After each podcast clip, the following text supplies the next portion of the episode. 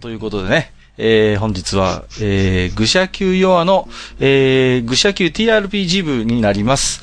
で、えっ、ー、と、前回がね、えー、メインシナリオの、えー、4回目ということだったんですけれども、それを受けて今回、えー、やっていくんですが、えー、ちょっとですね、あの、今回ドビンさんが都合により出席できないということで、えー、それ以外の、えっ、ー、と、メンバーで、えー、お送りをしていきたいと思います。ですので、えー、自堕落 GM 以下、えー、と、はにわさん、にごりさん、私の4名で今日はお送りしていきたいと思います。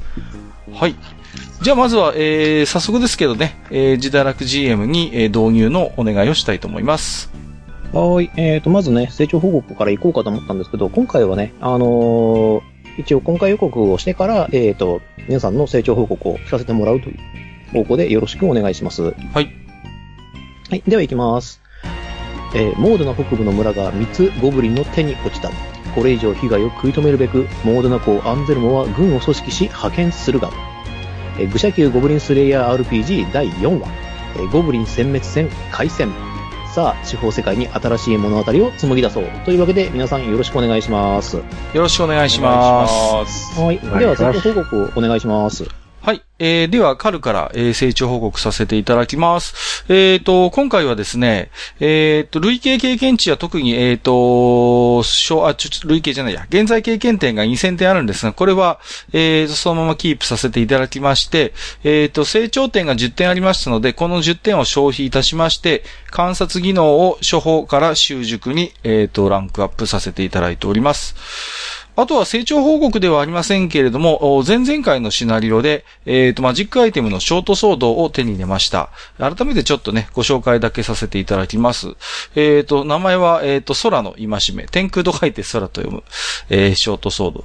ダーよりも長く、ショートソードよりも短い剣、凍りついた刀身は黒く光の加減でうつろに見えるということで、えっ、と、こちらどういう効果がありますかということなんですが、えっ、と、命中ペナルティなしであらゆる走行を無視できる上に最大ヒットポイントにダメージを与えるショートソードということでかなり強力ですね。クロランスロットのアポカリプスを思い出しますけどね、最大ヒットポイントにダメージを与える。えっ、ー、と、ただし、メナルティももちろんありまして、ショートソード一振りにつき魔法使用回数1回か消耗を5支払うということになっております。まあ、僕は、えっ、ー、と、スカウトで、えっ、ー、と、魔法が使えませんので、まあ、おのずと消耗をしながら、えー、振るということになりそうですので、まあ、ちょっと普段使いはなかなか難しいかな。ここぞという時に使う、えー、マジックアイテムになるのかなと思っております。はい。カルの成長は以上です。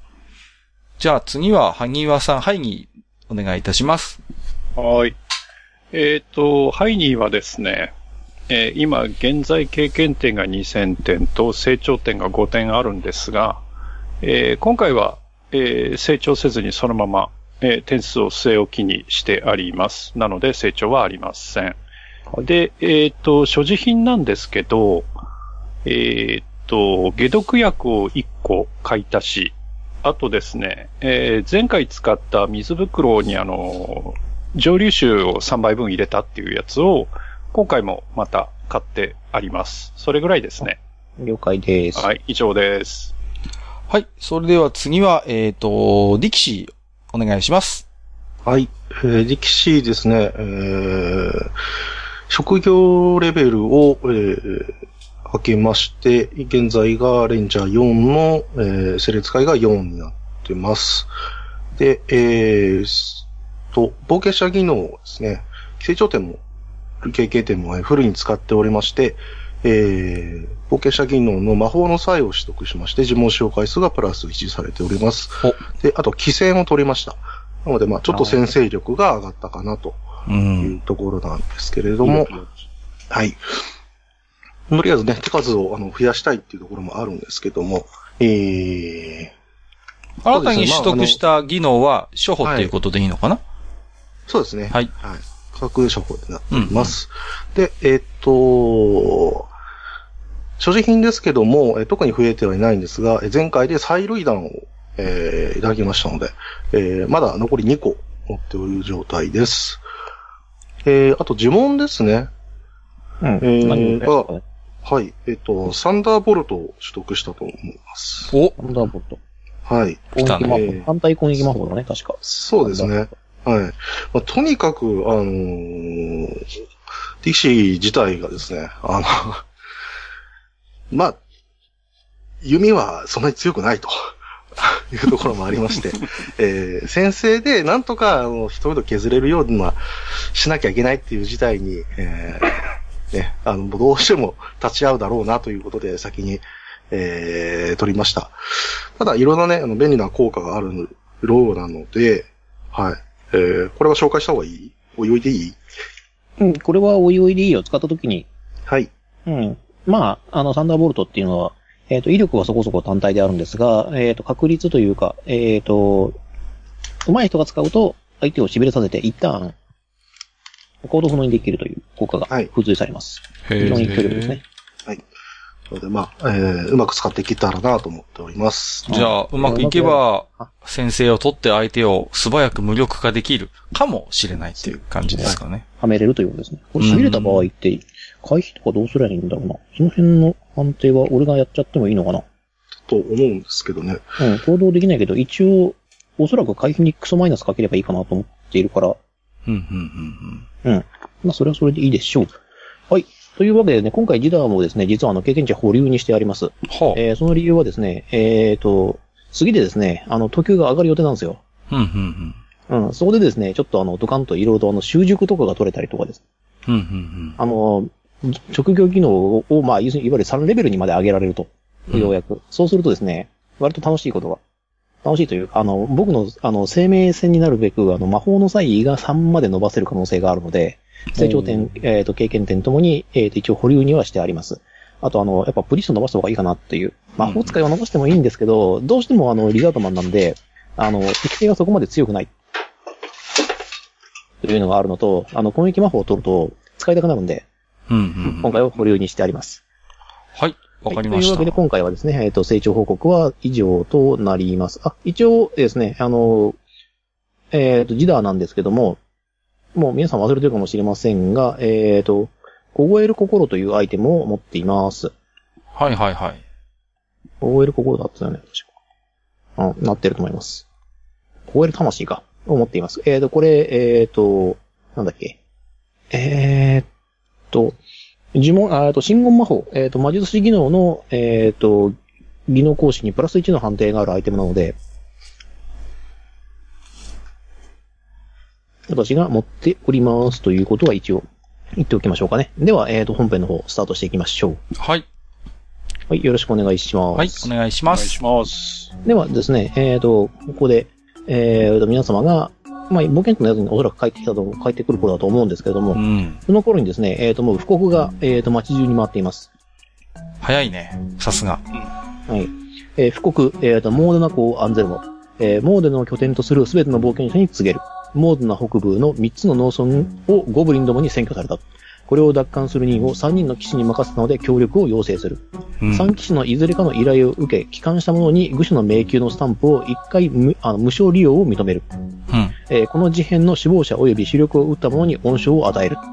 という布告が出されました。うーん。3人の騎士。うんはい、3人の騎士ですね。で、冒険者の宿に帰ってくるとですね、まあ早速その、おそらく従者であろうという人たちがですね、依頼書をこう、掲示板にペタペタペタっと貼ってます。はいはいはいはい。はい、つまり、えー、それぞれの騎士様ごとに、えー、要は、こう、協力依頼みたいなものが貼り出されてるっていうことかなそうですね。というわけで貼り出してあります。うんうんうん。見えますね。はいはい、今見てますよ。はい。はい。うん。まあ、せっかくなんで。読むかね。一人一枚ずつ読んでいただければ。はい、わ、かりました。じゃあ僕が一枚目の依頼を読むぞ。えー、依頼主、騎士、パストーレっていいのかな？はい。はい。えー、依頼内容。モーデナ北部の村がゴブリンによって占占領されている。これの奪還を命じられたので、冒険者の参加を求む。報酬は銀貨25枚。お、破格だね。装備品の支給等あり。うん。食料もこちら負担。はい。まあ、依頼自体は割とシンプルな、えー、ゴブリンに占領された村の奪還ということだったね。はい。これが一つ目の依頼のようだ。うん。じゃあ、2枚目は？二、つ目。うん、はいに読んでもらおう。うん。えーっと、依頼主、岸ムーア。えー依頼内容、モーデナ北部に位置するゴイチ、ローディ、マルミの3つの村がゴブリンによる襲撃を受けた。えー現在、ゴブリンたちが占領中であるという知らせ以外に情報がない。これらの村の探索、情報収集ができる冒険者を求む。えー報酬が銀貨15枚。必要経費と認められれば、諸費用を払う用意ありとなってます。うん。これが2つ目の依頼だね。うん。うんじゃあ、3つ目の依頼は、力士に読んでもらおうか。はい。えー、騎士バエッタ。依頼内容。モーデナ北部の3つの村がゴブリンによって不当に占拠されている。えーこれらを奪還し、生存者がいれば保護を目的とする、えー集団を形成する。ティエラの、えー議場に期待するものである義。憤だね。義憤か。うん。ごめんなさいね。あの、文字が潰れちゃって。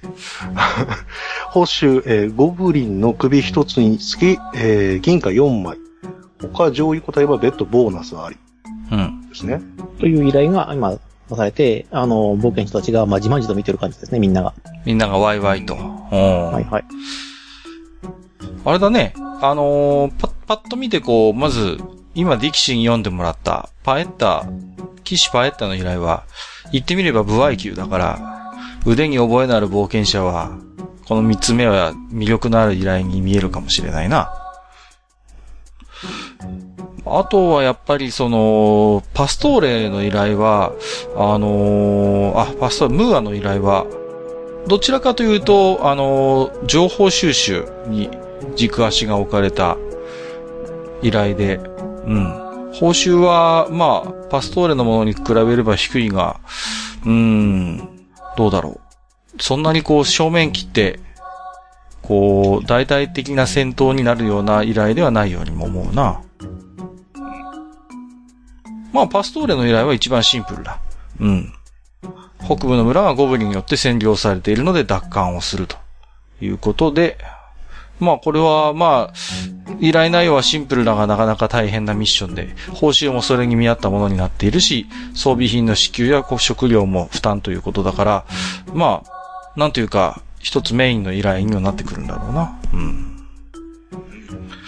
という感じになっておりますね。で、まあ、あと、あとなんだっけな。なんか言うことがあったような気がしたけど。あ、あの、そうですね。あと、あの、騎士ムーアの依頼内容に書いてあるんですが、あの、今回、あの、村の名前決めてなかったんで、あの、ゴイチ、ローディ、マルミという名前を付けました。はい。あの、いつまでもこの北部の一村というのもちょっとめんどくさいんで、うん、うん、うん。で、一村って言ったのはゴイチというふうに、うん。うん、うん、うん。っていうふうに言っておいてください。2がローディで3がマルミでいいのかな？3がマルミという感じです。はいはい。はい。さてと。まあ、一応ね、前回の情報、まあ、物見の業、依頼を受けて、こうやっていよいよ、正式な依頼が、今、冒険者にも来ているわけだが、うーん、どう思う、力士？この三つの依頼。1の装備品の支給等ありっていうのうんが、。どこまでの装備品なのかなと。う見てるんんですけど。まだあのーマスター、あのーこの張り出したその、まあ、従者らしきものというのはまだこの、あ、いますいますいます。羽馬亭にはいるのかい？うん。ははい。あの、一応メインの冒険宿、ここなんで。い。じゃあ、力士聞いてみたらどうだい？うん。では、じゃあ、と聞いてみます。あの、こちらの依頼に書いてある装備品っていうのがありますけど、具体的にはどれぐらいのものが、そう、支給されるんですか？そうですね。こちらで想定しているのは、えっ、と、いわゆるレザーアーマーの支給。うん。レザーアーマーと、ちょっと待ってね。えっ、と、ショートスピアうん。の支給は、えーと、こちらで用意できております。用意できるようにしておりますと。うん。まで、あ、いわゆるえっ、と、一般的なあと消耗品である、うんあの、いや、アローですね。うん。こちらの方も、まあおそらく、えっ、と、十分な補充ができるのではないかなと思ってます。どのぐらい持っていかれるかわかりませんが、一人につき10本とか20本ぐらいはうん。ご用意できます。で、えっ、と、戦士の方々であれば、もう元々装備を持っている方であれば、えっ、と、ヒールポーションか、えっ、と、スタミナポーションの支給を考えております。おーはいそうか。正直装備品自体は我々もっといいものを今身につけているから、さほど魅力は感じないが、まあヒールポーション、スタミナポーションの類はちょっとね、うん。それはなかなかいいかもしれないな。実際にこれを、はそれぞれのさ、はいその、それぞれの騎士の依頼が、えっ、と、どのくらいの等級の冒険者を想定してるかっていうのは聞ける？あ、それは、あのー冒険者の宿の大将であるレベックさんがはいはい。把握してますんで、あの、あんまりこう、従者の人にこう、ほら、つって言えないじゃないですか。うんうん。うん。聞いていただければ。あのなんか、特にその、今聞いてる感じだと、うーん、パストーレの最初の依頼っていうのはどっちかっていうと白磁級を想定してるような気がするんだけど、その辺、親父どうかね。ああ、それは間違全く間違ってない。というよりも、冒険に出たことのないようなやつらでもいいから集めようっていう意思を感じるな。うんパストーレに関しては。でそうでなければ装備の支給なんていうものを書かないはずだ。えまああ、で、与えられる武器がレザーアーマーにチョートスピアだろ？うん。集団戦だよね、おそらく。集団戦を意識しているんだろうけども、あとはもしくは白磁だよな。で、こう、で20、銀貨25枚となると、だいたい鋼鉄等級までは雇える値段ではあるんだが、受けるかどうかっていうのは、まあお前たち次第になるかな。うん。うん。という感じなんで、騎士ムーアの依頼か。これに関しては、依頼内容を読む限りだと、戦いには参加しなくてもいいんじゃないか？うん。これはどちらかというと、あれだろう、こう、1パーティーとか少人数向けの多分、依頼なんパーテだと思う。ィーなんだろな。そううだよねうんうん。だからまあ、逆に言えば、冒険の経験が浅い冒険者たちには少々荷が重い依頼かもしれない。うん。うんだとすると、ちょっと報酬が二部賃だけどな。四部賃か。その割にはね。うんうんうん。四部賃なんだよな。た、だ、どうだろう。まあ確かに前回、あの、俺たちの方で様子は見てきたんだが、うん、正直、やっぱり事情はどちらかというと複雑だ。ただのゴブリン騒ぎでないことは分かってるんだ。となれば、まあ、モーデナ港にしたって情報がより欲しいというのもまあ分かる。うん。だからまあ、この偵察業務と言っていいだろう。この、うん、依頼というのもまあ、それなりに意味はあるものだし。うん。まあ、場合によっては、このムーアの依頼以下によって、パストーレたちの依頼も内容が少しは変わってくるかもしれない。うん。そういう意味ではまあ、無視はできない依頼だよな。うん。うん。で、まあ、騎士パエッタか。これに関しては、そもそもお前たちぐらいのやつを想定してるんじゃないかな。まあ、白磁や黒曜が入っても問題はないんだろうが、結局、部合級だから、これは腕に覚えのある冒険者向きだろう。うん。だし、そもそもこの騎士パエッタってやつはもともと冒険者だからな。あ、冒険者上がりの騎士なんだよ。じゃあ冒険者が喜ぶ依頼内容になってるっていうのもまあ納得はできるな。うん。ただまあ、こいつの評判そんなに良くないんだけどな。もともとのその冒険者自体が。ほう、詳しく教えてくれないか。うん。なんか聞いたことのある名前のような気がしないでもないけどね。うん。いや、こいつのな、二つ名があるんだけど、えー、な、狡猾な風緑っていう名前がついてたんだよな。ほああ、で、まあ、ギリギリグレーなところをこう、取ってきた感じと言えばわかりやすいかな。う。うん。あの、仲間を見せたりとかそういうようなことはしねえんだけども、うん。あの、仲間じゃない人間たちは結構容赦なく切り捨てたっていう話を、話というかそういったアドベンチャーシートをこっちも目にしてるから、なんとも言えないんだよな。ただ成果を上げてる以上、成果を上げていて、えっ、と、アンゼルモコが除訓されたので、騎士にはなっているんだけれども、そうなった途端に今度は、あの、今度は権力闘争の方にだな、あの、どんどんどんどんこう、傾注していって、うん、あんまりこう最近は最前線では戦ってはいないんだろうなと思うんだよな。どっかで聞いたことのあるような話だな。ううん確か本人はね、40前だったと思ったぞ。そうか。うん。まあ、そうな。ただ、まあ、依頼人とまたその依頼というのは、ま、まあ直接そういう絡む話でもないし、今回に関しては。さあ、うーん、みんなどう思う？実際に、こう、俺たち一党が参加するとするならば、どの依頼がいいんだろうか。ムーアだな。うん。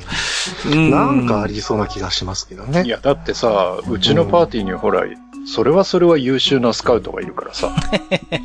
照れるじゃないか。やめてくれよ、そんな。いや、あのー実際のところ俺もムーアの依頼というのには興味があるんだ。まあ、俺たちが挙げた情報で今回のゴブリン騒ぎというものがただのゴブリン騒ぎではない。裏を引く人物がいるということまでは分かっているが、それが一体どんなものなのかまでははっきりしない。おそらくムーアの依頼というのはそういった部分を受けてのものなんだろう。となれば今の時点で、このゴブリン騒ぎの真相に一番近づいている冒険者と言ったら誰だ？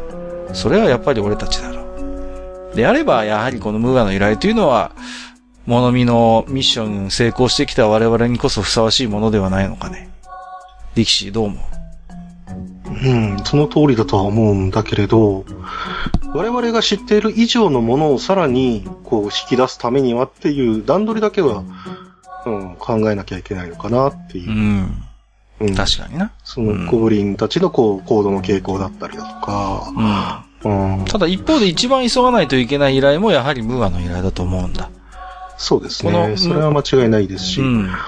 あの、まあさっき言った通り、うん、あ、ごめんな、話の途中なんだけどよ。あの、と言ってレベックがこうやってくるんだけど、いや、こう、仕事の順番みたいな話を今してると思うし、おそらくその通りだとは思うんだが、これな、おそらくそううまくはいかねえぞ。なんでかっていうとな、この、うちの、その領主様であるアンゼルモ公っていうのは、そりゃそりゃ大した冒険者でもあったし、為政者としても割と成功してる部類の人なんだよな。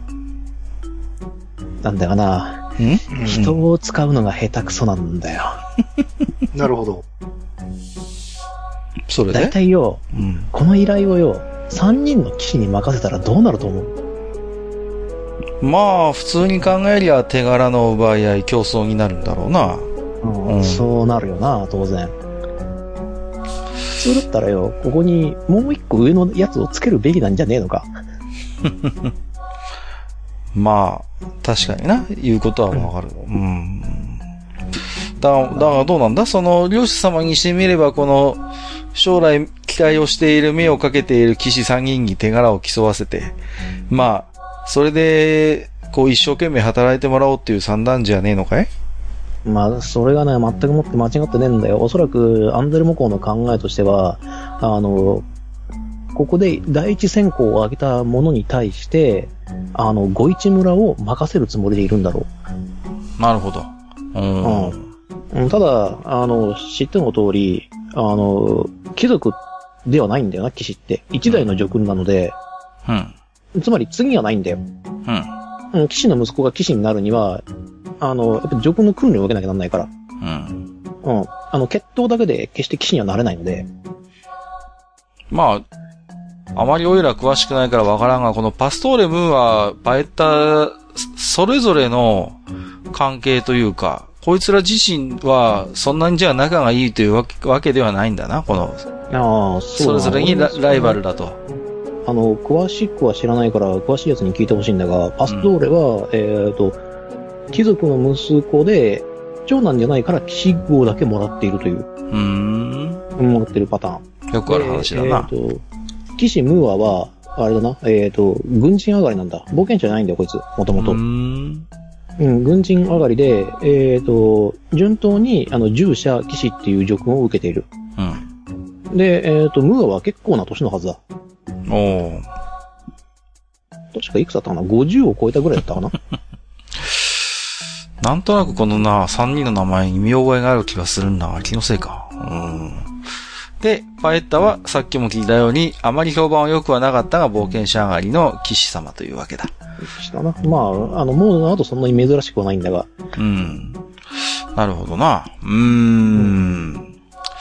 ちょっとここで、少し、観察をしてみたいんだけど、いいですか？他の、あのーおそらくワイワイガヤガヤといろんな冒険者たちが今この掲示を見てると思うんだが、そんな彼らの様子をちょっと観察してみたいんですけど、いいですか？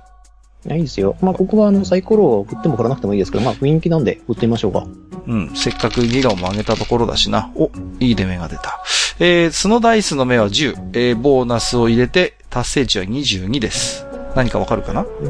ああそうですね。じゃあ、騎士パストーレの、えっ、と、依頼が一番やっぱ、うん。よく、その、受けられています。もう現状でも白磁たちがガンガンガンガンパストーレのうん。従者に、もうこれを受けさせてくれとなるほどな。いうことで、で、その従者の方も、あの、他に、その、例えば役に立ちそうな奴がいるかみたいな話をしていて、うん。いわゆるその、さっき言ったあの、レザーアーマーとショートスピアの支給はできるぞみたいな、うん。うんっていう話をしていて、人数的にはおそらく一番集まるのはバストーレではないかというふうに見えますね。うん。で、あの、岸ムーアの依頼はほとんど誰も見てないですね。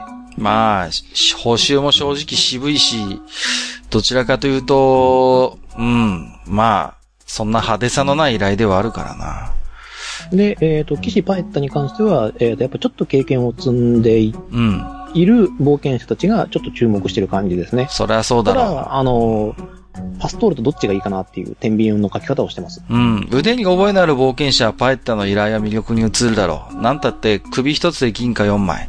この部合というのは、まあ、ゴブリンを狩れば狩るほど儲けになるというわけだからな。一山当てたいベテラン冒険者であればパエッタの依頼に目が行くのは無理もない。なるんだろうけども、あの、でも、パエッタかっていうような感じあ、そこか。でもありまあす。で、そこで、あの、覚えてるかわかりませんけども、あの、先輩冒険者って言ったじゃないですか。あ。はいはいはあの、第1話とかで出てきた。んうんうん。うん先輩冒険者が、やれやれっていう顔をして、ちょっとエールを煽ってます。おいおい、なんだこの真っ昼間から。お前はこの依頼を受けたりはしないのかい？見てるんだろ？お前、口の利き方ちょっと考えろよ、お前。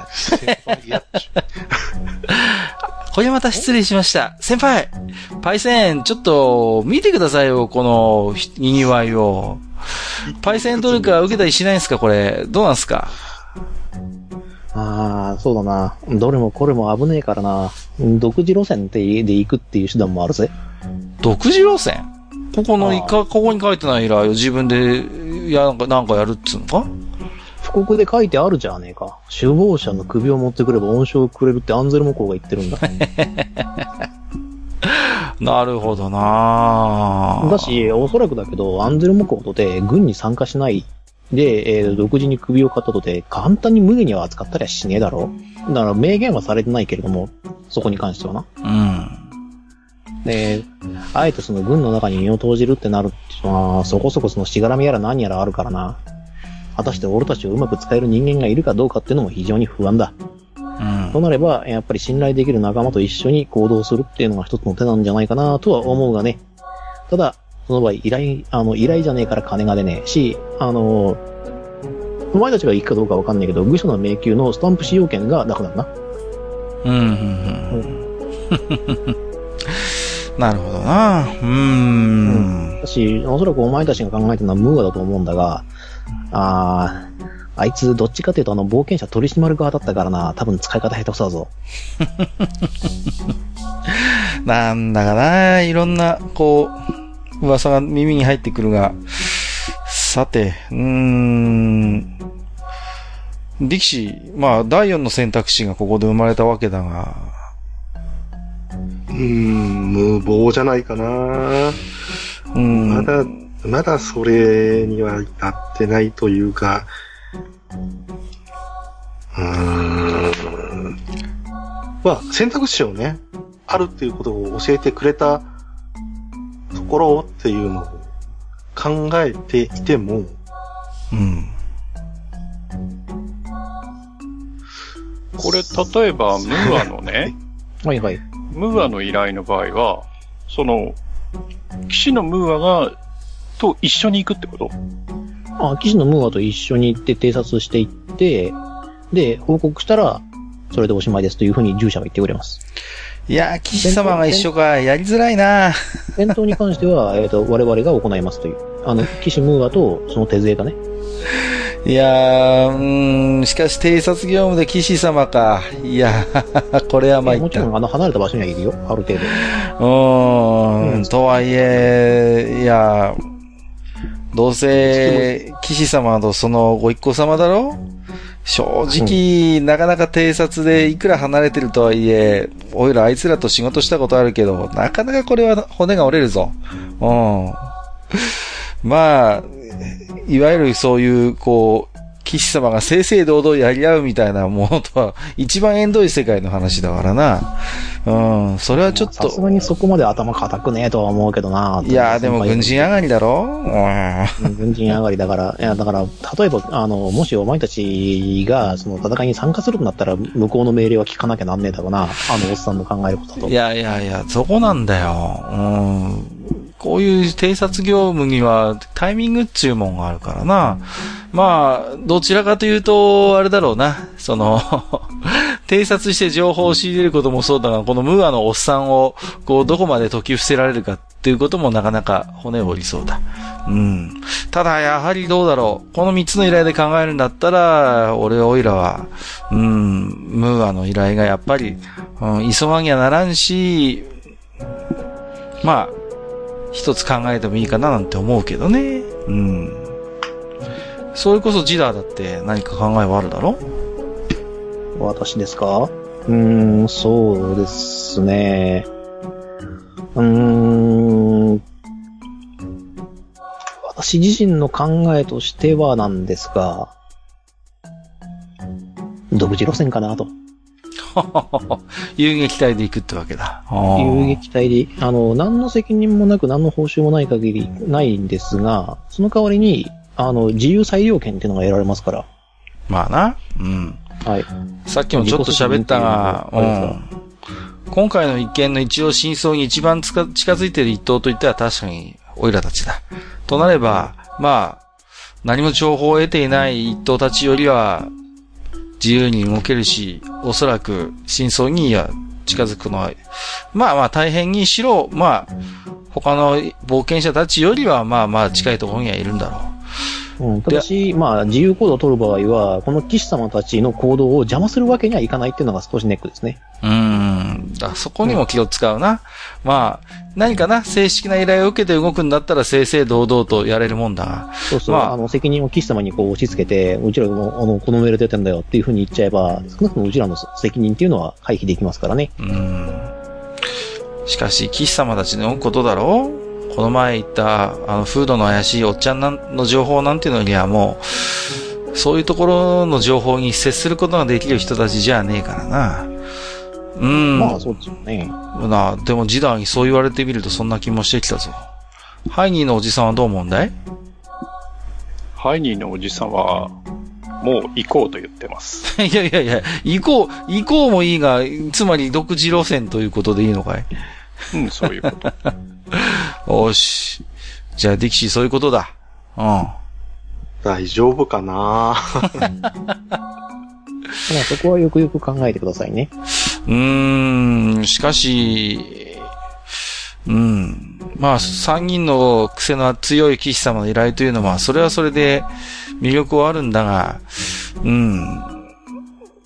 やはりな。あのー言い方悪いんだけど、この三騎士の部隊が展開して、で、その、俺たちが見てきたあの、厄介な、でかい連中が、その三部隊の方に行ってる間に、こう、奥に切り込むっていうのはちょっと面白そうだけどね。うん。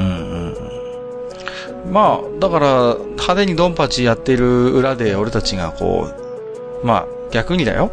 その、先兵となって動いている、まあ、ゴブリンたちを出し抜いて、まあ、裏にいるであろう黒幕をとっちみちまえば、まあまあ、逆に言えばあいつらを出し抜けることもできるわけだから。うん。それはそれで、うん、いいのかもしれないな。うん。だから、まあ、誰だっけ？三騎士。えっ、と、スルスト、フェンリル、フォーゲルでしたっけ？三人の名前はね。このほうほう。三人。そんなに強くていいのか？あ、そんな名前じゃないっけか。えっ、と、そんなに強くていいのか？その三騎士だったら任せておけばいいと思う。あいつらだったらあいつら自身が片付けそうだが。えっ、と、パストーレ、ムーア、パエッタにはまあせいぜい3人で手柄の競争をしてもらって、俺たちは俺たちで独自で動くというのも確かにな。うんすみません、ちょっと GM 的にちょっとつぼってました。いやさあいつら、あいつら動かすのに金かかんだよなってちょっと思ってて、ああいつら、あの、あの3人同時に動かすとなると多分モーデナ港の来る、金蔵は空っぽになると思うぞ。大変なんだからな、本当に。うんあいつら出撃費はちょっと一都市では賄いきれないんで、一応してる。そうだね。スルストあたりは余裕でーすとか言いそうだけどね、なんか。うんだけど相当金がかかる。あい、あ、まあいいや、あいつらの話はいいとしてだ。そう、よし、じゃあ、だいぶこう我々パーティーの考えは決まったな。うん。じゃあちょっと、羽馬亭の親父に耳打ちしますよ。ちょっとちょっと。はいはい。いや、今あそこに貼ってある依頼なんだけどさ、俺たちはちょっと独自に動きたいと思うんだ。うん。ああ、まあ、冒険者らしくていいんじゃないかっていうふうに言ってます。うんただ、一応ここでも釘が刺さるんですけども、あの、騎士たちの邪魔だけはするなよっていう。うんうんうん。それは分かってる分かってる。と、俺たちもかばってやれなくなる。だからこの、少なくとも、あの、お前たちが動いたとしても、俺は、ここで、この依頼を見たっていうことを証言せにはならんから。うんうんうん。もちろんもちろん。知らなかったでは済まされない。ああ。それはもちろん承知の上だよ。うん。だから、もし後からあいつら、俺たちのこと何か聞かれたら、親父には正直に話してもらって構わないし、まあ、俺たちがそれで帰ってこなかったんだったら、まあ、それまでだったんだろうということで。うん。それはまあ、リスクは承知の上だ。だが、どうもこの、今回の一件、匂うんだ。うん。で、あの、頭の固い騎士どもたちだけで何とかできるとも思わない。うん。となれば、やはりちょっと俺たちが、少しちょっと別の道から、この今回のきな臭い事件を少し追っかけてみたいと思うんだよな。うん。まあ、申し訳ないな。店の親父の儲けにならないのはちょっと心苦しいが、まあ俺たちは今回じゃあ、その三騎士の依頼とは別にちょっと独自に情報を集めて動いてみるとするよ。うん。うん。まあ、それも冒険者の生き方の一つだからな。うん。おそらく俺であっても、その道を選んだのかもしれない。うん。そこでだ、親父。一つ相談なんだが、うん。あの、五一ローディマルミという村、まあ、現在、ゴブリンに占拠されちまってるっつうんだが、この三つの村、出身の冒険者、あるいは、こう、難民ってわけじゃねえんだが、このモーデナの町に、この村から逃げ延びてきてる村人なんかがいれば、ちょっと紹介してもらいたいんだが、何かつてはあるかい？つてか、まあ、調べればわからなくもないが、すぐにっていうわけにはいかないな。それに、おそらくだけど、あの、出身、あの、出身の奴らはもう、ほとんどパエッタの奴らが抱え込ん、あ、パストーレが抱え込んじまったんじゃねえかな。うーん、そうか。うん。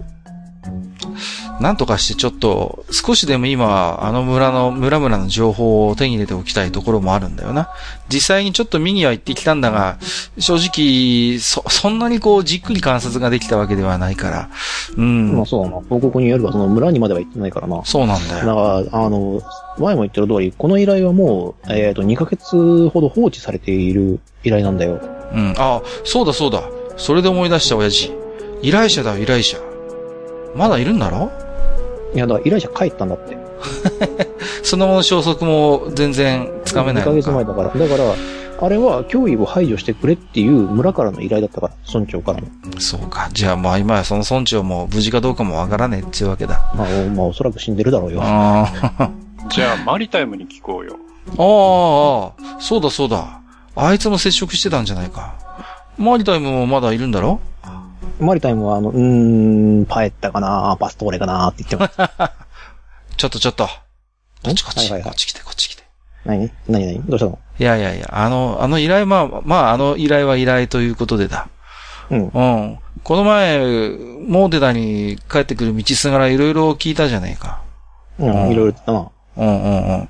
実際に、お前たちが足を一番、こう、近くまで足を運んだ村っていうのは、五一ローディマルミのどれだったんだい？5位三つとも行ったって言ってなか三つともったっけ、あ、三つとも言った。けど、うんうん。三つとも言ってるけど、でも一番最初に依頼が受けたのはもちろん5-1だから。依頼の発生元は5-1村なんで、そうか。あの、5-1にまず行って、調査しようと思ったらゴブリンで溢れてるじゃねえかって言って、うん。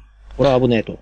この前聞いた話を今思い出してんだが、そうすると、今回の事件の発端はやっぱり、五一の線が一番高いって感じなのかな？まあ、ローディ・マルミに関してはその依頼が出てないから何とも言えないが、うん。まあ、それは俺も依頼を見てたんだ。だから、まあ、ゴイチ村が発端である可能性は非常に高いとは思ってるんだが。高いと思う。うん。うん。で、おそらくなんだかそのゴイチの村そのものの規模が大きいので、そのローディ・マルミに比べれば、ああ、そうなんだ。うん。農村としてのその、規模が大きい。まあ、うんローディ・マルミも農村なんだけれども、ゴイッチの方が大きいです。うん。そうか。少しこう、じゃあ、五一村のこう、地理的な、そういう情報であったりとか、そういうものを、マニタイムに聞くことはできますかね？うん、聞けるね。ただ、あの、すげえ、やっぱ、あの、平原にこう、ポンポンポンとある感じの村なんで、うん。うん、森らしい森とかもないから、周りにこう、身を隠すような場所もないのか？ないね。まあ、雑草、雑木林とかは、あ、雑木林も難しいな。ちょっと高い草があるから、そのあたりでこう、潜みながらこう、様子を伺ってたんだけど、うん。うーん、だとしてもその隠れられる場所ってなると、農村部である以上、やっぱ畑が大きいんだよな。うん。そうでか。畑も、ああ、そうだな。確か、畑はあったんだけど、もう収穫が済んでるらしくてね、あの、要するにあの、ハゲてるんだよ。土地が。うん。竹の長い作物とかがあって、こう、そう。そういう隠せるっていう感じではないんだな極端に少ない。その、そうか季。節が夏だったらまた違うんだろうが、うーん、なるほどな。じゃあ、まあ、ピルマ白昼堂々行くとするならば、こう、奴らに気づかれずにゴイチの村に侵入するのは至難の技っていうところかな？いや、簡単だろお？う。いや、何を言ってんだ。だゴブリンは夜行性だつってんじゃねえかよ。そうか。じゃあ、昼の間にこっそり近づきゃ、取り付いちまえば、気づかれずに侵入もできないこともないってことか。ああまあ、見張りはいるけどな。そこだよ、そこそこ。うん、ああ。うちにはディキシーがいるじゃないか、ディキシーくん。ディキシーくん？なんか、君え、最近なんか、オイラ、オイラに憧れて、汽船技能を手に入れたって聞いたんだけど、汽船の訓練をしてたんだろ？別にあなたに憧れてるえだけではあ、ない違うの？え？あ、そう？い。や、はいででも、まあ、まあ、単純に複数いるっていうのが、いやいやいや。ですか？見張りは。カル様は今や汽船はしゅ習熟度も上がって、うん。いいよ、ディキシー君、銀貨20枚ぐらいで君に少し汽船の何たる顔だな。とりあえず、それやるとして、うん？やるとして、うん。やるとして、えっ、と、仲間を呼び出すまで、なうんん、どれぐらいかかるんだろう？ーん、おそらく、ただ、そのゴブリンの数そのものがわからないから何とも言えないんだが、確実に2、30は村にいると見てもいいだろう？方がいいぞ。う。うん。あれだ、あ数のはいるし、ん？あれだ、江戸時代のあの、ガエンみたいに、あの、みんな、一本の丸太で寝ていてたな。こう、いざ非常時になると、あの、その丸太の端っこを誰かが叩くんだよ。コーンと。そうすると、その丸太の枕で寝ていたゴブリンどもが一斉に起き出すなんていうね。あ、それはまあ、あの、違う、違う世界の話だから、まあ忘れてくれ、今の話は。うん、でもまあ、感覚としてはそれに近い感じになるんじゃないかああ。あ、ああ。あの、奴ら上位士に対して、開始は逆らう理由がないんで、うん。あの、上位士がもし起きちゃった場合は、開始はもう強制的に起こされると見た方がいい。まあまあ、動かざるを得ないだろうな。あの、そういう強制力があると見た方がいい。うん。となれば、やはり、そこだな。うん。その、見張りをさせられているゴブリンをいかにこう手早くほふって、えー、忍び込めるかどうかが一つ、まあ、鍵にはなるんだな。うん。ただ、あの、どの村も農村なんで、あの、堀とか、うん。塀とかはないんだよ。それは、まあ、いい方に転ぶか悪い方に転ぶか。奴らが出てくる時にもそれは邪魔にならないということだからな。うん。邪魔にならないし、あの、いわゆる障害物が少ないと。隠れる面に関しては。そこなんだよな。うん。うん。そうか。うーんと、あと何か持っ、て一旦ぐらいじゃないか持なって。一旦、一旦が勝負か。うん。例えば、4人ぐらいゴブリンがいて、うん。3人で食い止めて1人逃してしまうと、多分もう次のターンか、その次のターンぐらいでもう仲間呼んできてる。あれだな。ああの可、能性は高いな。うんそうなると。でそうなると、まあおそらく30以上いるであろう。まあ正確に数に関してはわからん。で、今現状も増えてる可能性がある。嫌な話だが。うん。窓ハンドをベギラまで焼いて2体ぐらい余った時のあの、どうしようもない感じだな。うん。あーまあ軍隊あれでもかだ。しかも、まあ、見張りで、一番、向こうからしたらば最前線だから、そういうものは、まあ、虫槍のやつは多分、そこそこの数いるはずだから、そんな簡単には潰せないんじゃない？マリタムン聞いておきたいんだが、結局城塞都市とかそういうわけじゃねえから、奴らが出てくる場所っていうのも、そんなにこう、道が決まっているわけじゃねえんだろ？まあおそらくだが、その、家を占拠していると思われるので、うん。だから、家々から、ら、うん、家々からこう、わらわらと。大変だ大変だって言って、バラバラバラバラってくるんだろうな。で、特にこう、マリタムが見た感じでは、あの、村自身も別に要塞化させてるわけじゃねえんだよな。例えば柵そんを。な感じはなかったな。ああ、だから、今思ったのは柵を仮に張り巡らせてるとするならば、あらかじめあいつらが出てきそうなところに罠を仕掛けてたな。ということも思ったんだが、うん、なかなかそれもちょっと実際には難しそうだ。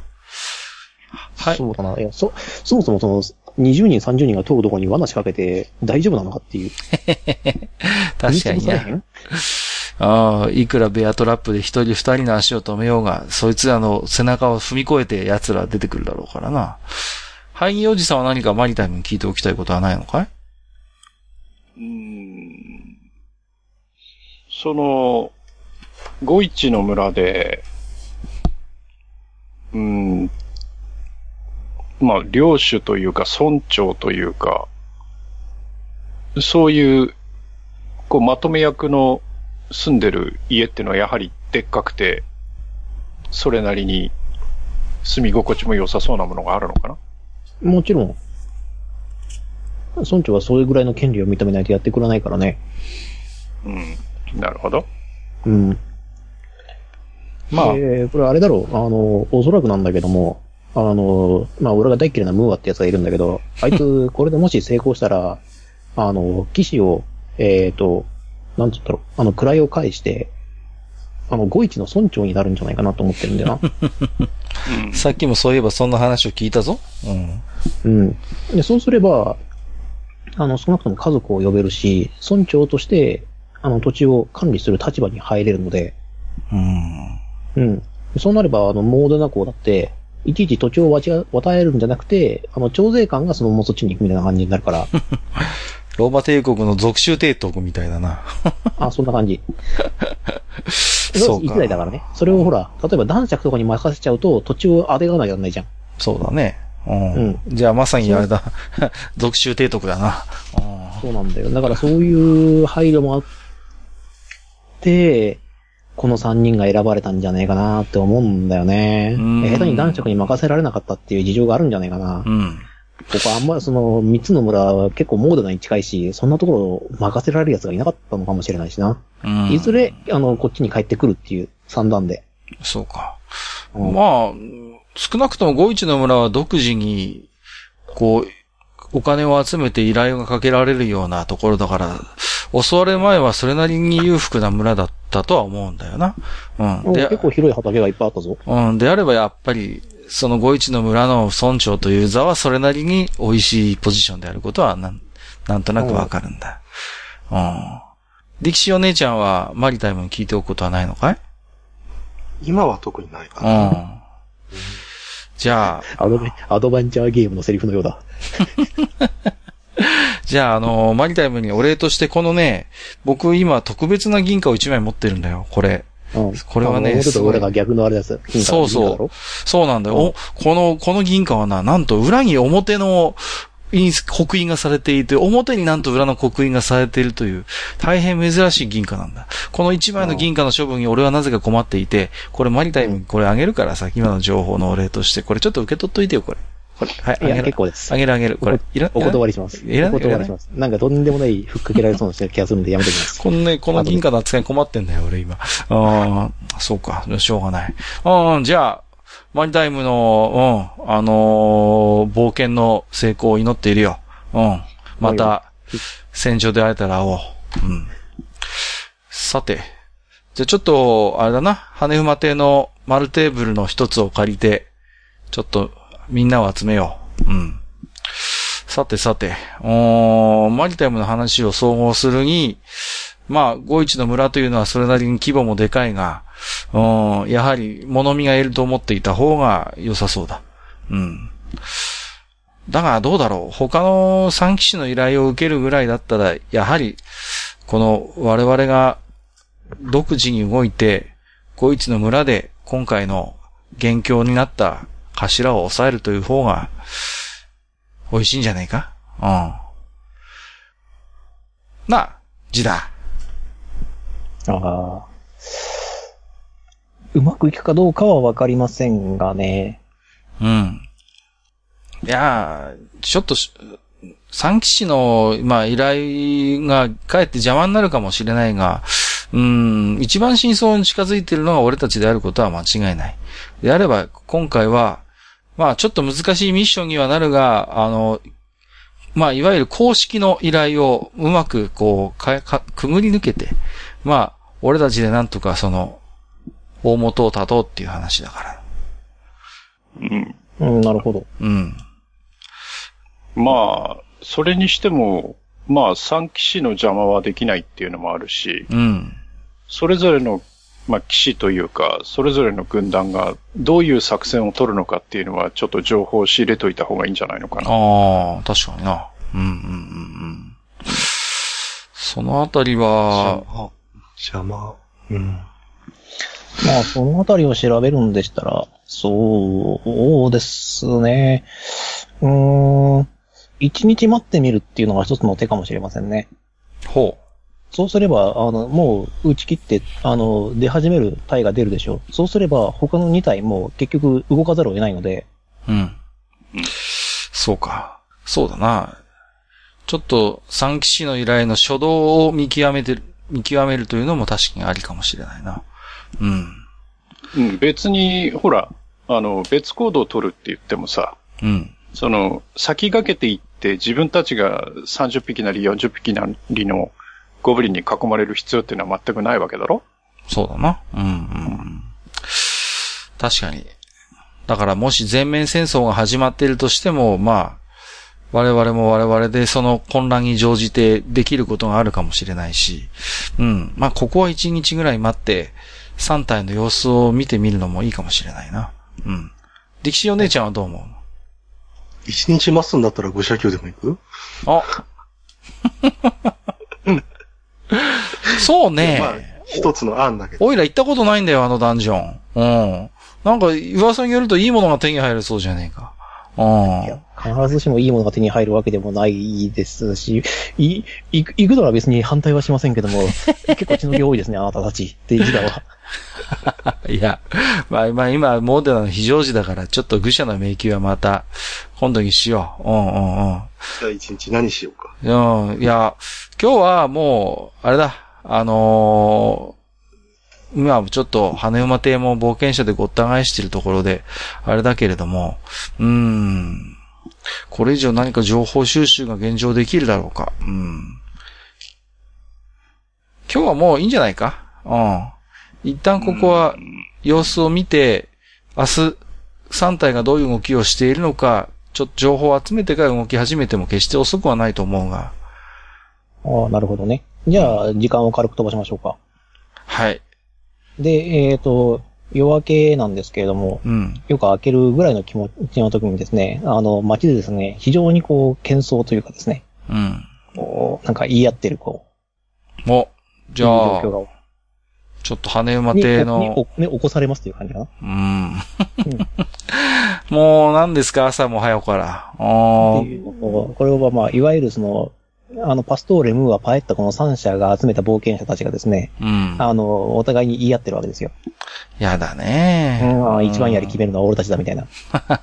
で、あの、三者三様として結局、あの、夜明けと同時に出発しようみたいな形になって、ばったりこ出くわしてな。う、出くわしてっていう。うん。で、手柄の奪い合い、今から再当てが始まってるってわけだって。いうってになってて、非常に言い合いになってて、で、それを収めようと、あの、それぞれの騎士が、えっ、と、状況を、なんとか収めようと。ているわけなんですが、あの、一応ね、騎士ムーアのところにも冒険者ついたみたいなんですけど、一番少ないのがムーアです。で、その次に少ないのがパエッタ。うん。えー一番人数が多くて、えっ、と、100人を超えているのがパストーレです。すごいなああ、一個師団だ。ただし、あのまあ、孫にも衣装という感じの人員もちらほら見られますうね。ん。なんか真新しいレザー着てる奴らがいっぱいいるぞ、なんあの、か。慣れてないっていうか、うんあの新品の防具を着た、あの、中学1年生の剣道部みたいな感じの。あいつ表と裏逆になんか着てないか、あいつレザー。着慣れてないのがバレバレだな。うん。いやー、しかし、この状況を見るに、やはりこの、3体に加わるのは、なかなかやっぱり、うん、難しかったな。うん。この、独自に動くということで正解なんじゃないか？うん。で、えっ、とですね、しばらくしてですね、とりあえず、あの、場を収めようという感じにはなっているんですけども、結局、あの、どれもこれも、あの、手柄が欲しいという連中とか、その金が欲しいっていう連中が集まっているので、どうにもこうにも話が収まらないと。うん。で、そこで、えっ、と、騎士パエッタは一つの提案をします。えっ、と、幸い、えっ、と、村は3つあって、騎士が3人いる。うん。えっ、と、くじで決めて、えっ、と、誰がどの村を攻略するかで記載を合おうではないかと。ダメだ。こりゃ期待できんな。ああ、まあでも、三騎士が決めるんだったらそういう風になるんだろ？うんはい。で、えーそれをお互い納得し合いましてですね。で、そこに関しては抜け駆け禁止だけども、攻略した後に、あの、手お手伝いするっていう横取り行為はありという、よくわからないルールがここで発生しました。ああ、じゃあ、そのちょっと事の成り行きを見守るとしよう。どの隊がどの村を担当するんだろうか。えっ、と、これはですね、あの、これはもう決まってありまして、えっ、と、一番幸運だったのが、えっ、と、五一村はパエッタ。うん。ローディがパストーレ。うん。えっ、と、マルミがムーアという担当になりました。うーん。ゴイチがパエッタ。はい。ローディが、えっ、と、パストーレ？パストーレ。はうい。で、マルミがムーアです。そうか。全然依頼内容からの趣旨から考えるに、こんな決め方をしていいんだろうかと思うが、まあ幸い俺たちのターゲットの51は、まあ、あのーパストーレでなくてよかったな。うん。パストールだったらもうガチャガチャ、もう人が多すぎてかなわん。うん。じゃあ、いずれ、じゃあ、俺たちのターゲットである五一村にはパエッタの一団が行くわけだ。行くわけですね。で、こう、お互い、こう、ね、あの、なんだろう、建前上、あの、ゴブリンからモードナを解放するぞって、モードの北部を解放するぞおーみたいな感じの、うん。こうなんか白々しい感じがちょっと空気が流れて、あの、うん冒険者としてみてもどう反応していいかわからないみたいなうん空気になりつつ、みんなと、あ、ちなみにパストーレのところには、あの、えっ、と、各三村に、その親族とか演者がいるっていう人たちがいるので、割と士気が高いです。うーん。パストーレうん隊ね。そのおーっていうところに関しては、頑張るぞみたいな感じになってます。うん。まあ、そうか。うん。敵士お姉ちゃんも起きてる？あ、起きてるね。うん。起きてるけど、見た？突然の騎士レースにちょっとびっくりしてます。見た？これ、これ。ね。え？もう、なんて、なんて人間たちは、面白いんだろうね。。俺たちデミヒューマンしかいない一頭だからさ、なんか面白がって見他に種ちゃうけど。族もね、いるんでしょうけどね。まあね。でも、やっぱり、あれだろ？う、タイの編成を見れば、まあ、冒険者は様々でしょうけども、パストーレ隊なんかはやっぱりヒューマンが多いでしょうから。うん。そうか。うーん、まあ、じゃあそんなガチャガチャした喧騒の中3体はそれぞれそれぞれのこう、村に向かっていったって感じなのか。はい、村に向かっていきましたね。うんで、あなたたちはどうします？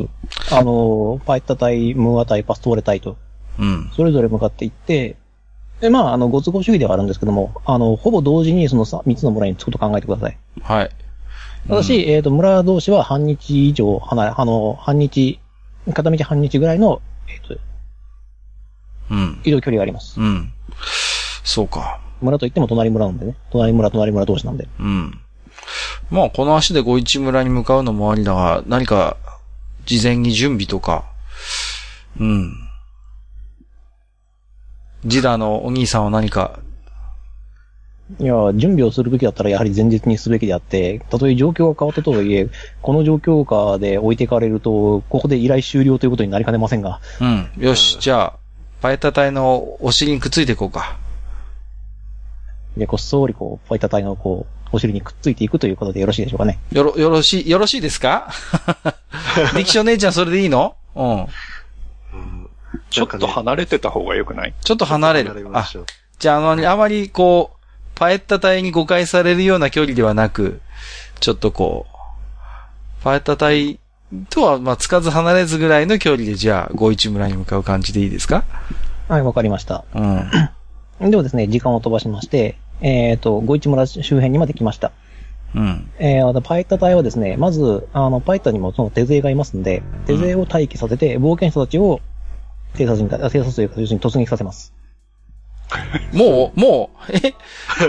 今日どこ、どこまでやるの？今日。ちょっと、ドゥが、ドゥがいないからさ。大丈夫、大丈夫。うん話を聞け。ちゃんと考えてやる。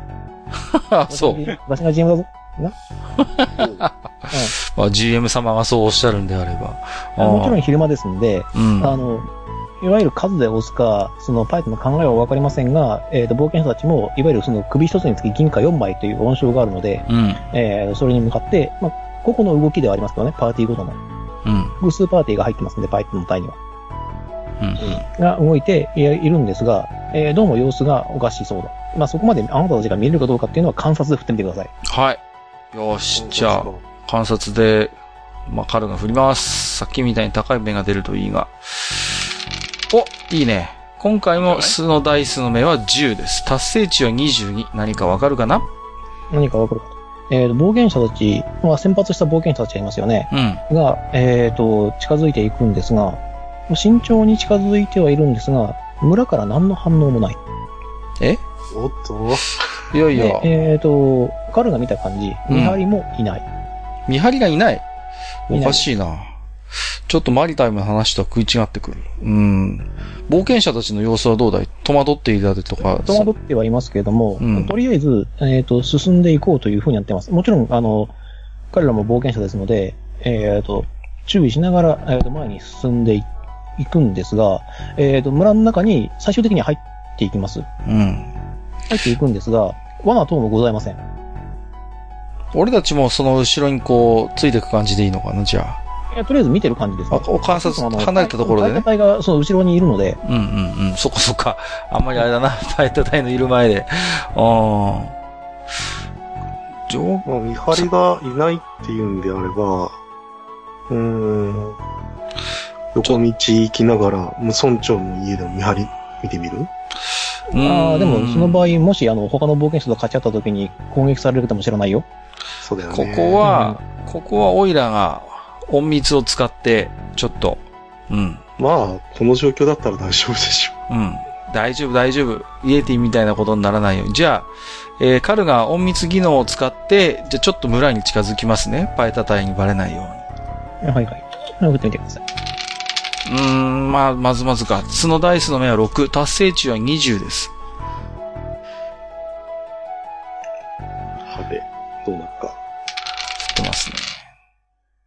まあ、気づかれないですね。うんうん。じゃあ、カルも五一村にちょっとこう、近づいて、じゃあ村の様子を改めて、えー、観察してみようかな。うん。うん、まあ、略奪なり何なりの跡があるので、うんえーと、とても健全とは言えないようなこう景色が広がってはいるんですが、はい。えーと、気配がしません。気配がしない。はい。あの、少なくとも、えーと、何かが動いている等々の気配を、えーと、彼は感じ取ることができませんでした。もしいるだとしても、えーと、それなりにうまく潜伏しているという印象しかないです。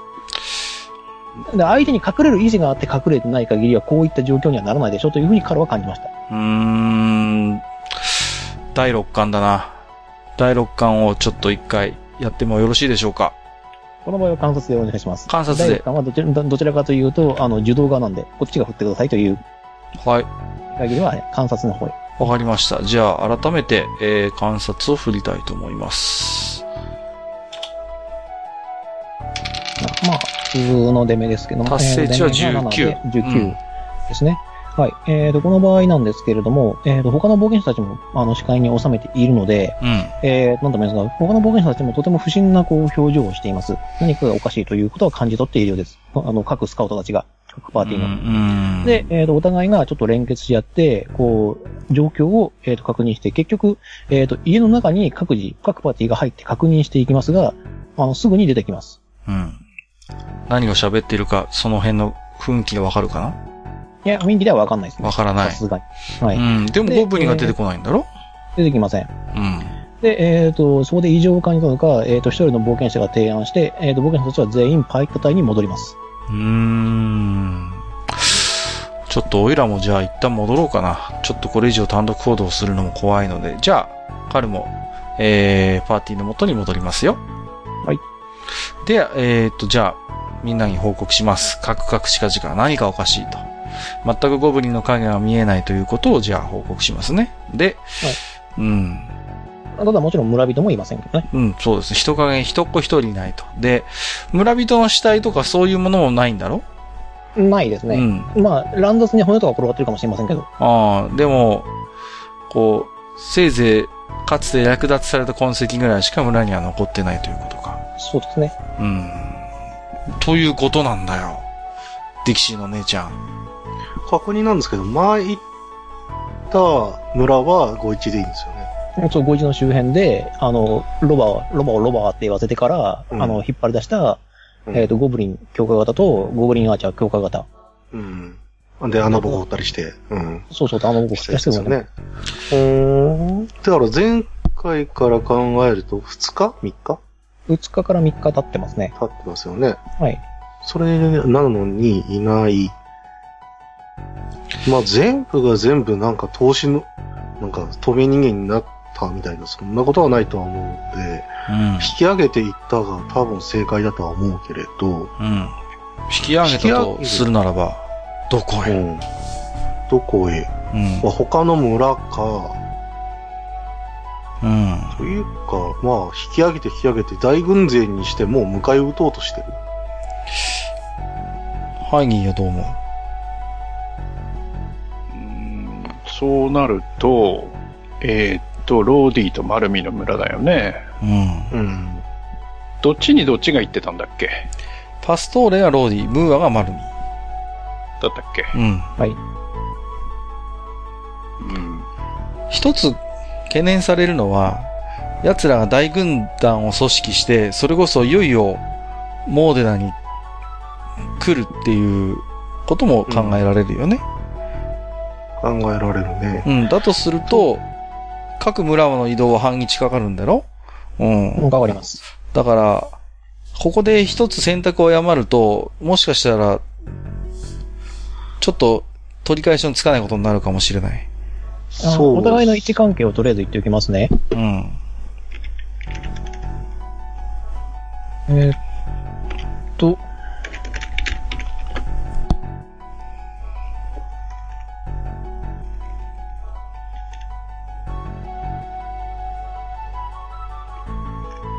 そうですね。えーっと、マルミゴイチローディという風になっています。うん。うん。ので、マルミからゴイチに行くのに半年、ゴイチからローディに行くのに半年。で、ローディから半年、半年、あ半日。半日半日かかります。どんなと精神の時の部屋だ。あの、うんわかりました。ローディから直接マルミに行こうと思ったら1日かかるものと思ってください。そうか。うん。ちょうど間にゴイチがあるって感じなんだね。はい。そうか。いやー、ここは考えどころだな。いや、まあ、とりあえずパエッタの軍は多分ここで駐留するでしょうね。今日は。うん。まあ、時間を飛ばせばわかりますが。うん。ちょっと、ちょっと待って、ちょっと待って。うん。まだ、まだ飛ばさないよ。どうしたの？どうしたの？時間飛ばしていい？まだダメだまだまだ時間飛ばしていいですか？年間でもこうなってくるでしょう。ということはもう、ここに留まるっていうことが、多分我々としてはあんまり選択肢はないんじゃない？うーん。ただその村長の家に何か痕跡らしきものが残っていればちょっと見ておきたいんだよね。うん。幸い五一の村は目の前にあるからさほど時間はかからないように思うんだ。だから、何かね、その、ここにいたゴブリンたちの行き先についてヒントになるようなものがもしこの五一の村に残されているならば、それはちょっと確認はしておきたい。うん、せっかく五一の村に今いるからね。うん。うん。ただ、あまり時間はもちろんかけられないよね。うん。そこで何か作戦指令書のようなものが仮に見つかったとして、それがね、ローディに軍を集めるか、あるいはマルミに軍を集めるかといったような内容だった場合には、場合によっては、パエッタにそれも教えて、俺たちも行動を起こさないといけないかもしれない。うん。まあ、あの、パエッタたち連携した動きができるかと言われれば、あまり期待はできないんだがな。うん。だから、せっかくハイニーも確認してくれたことだし、オイラとしては、ささっと村長の村ぐらいは改めておきたいと思うんだが、うん、ハイニーおじさんはどうだい？うん。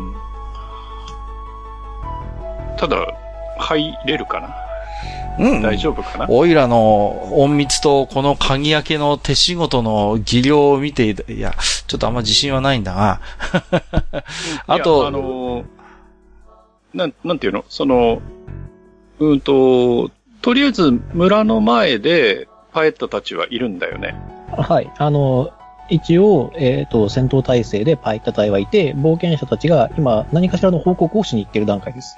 うん。うんうんうん。オイラは、を迂ね、回して、その、うんうんゴイチの村に入るのは可能なの？まあ、さっき、カルがやったので、反対側から行けば大丈夫だよ。うん。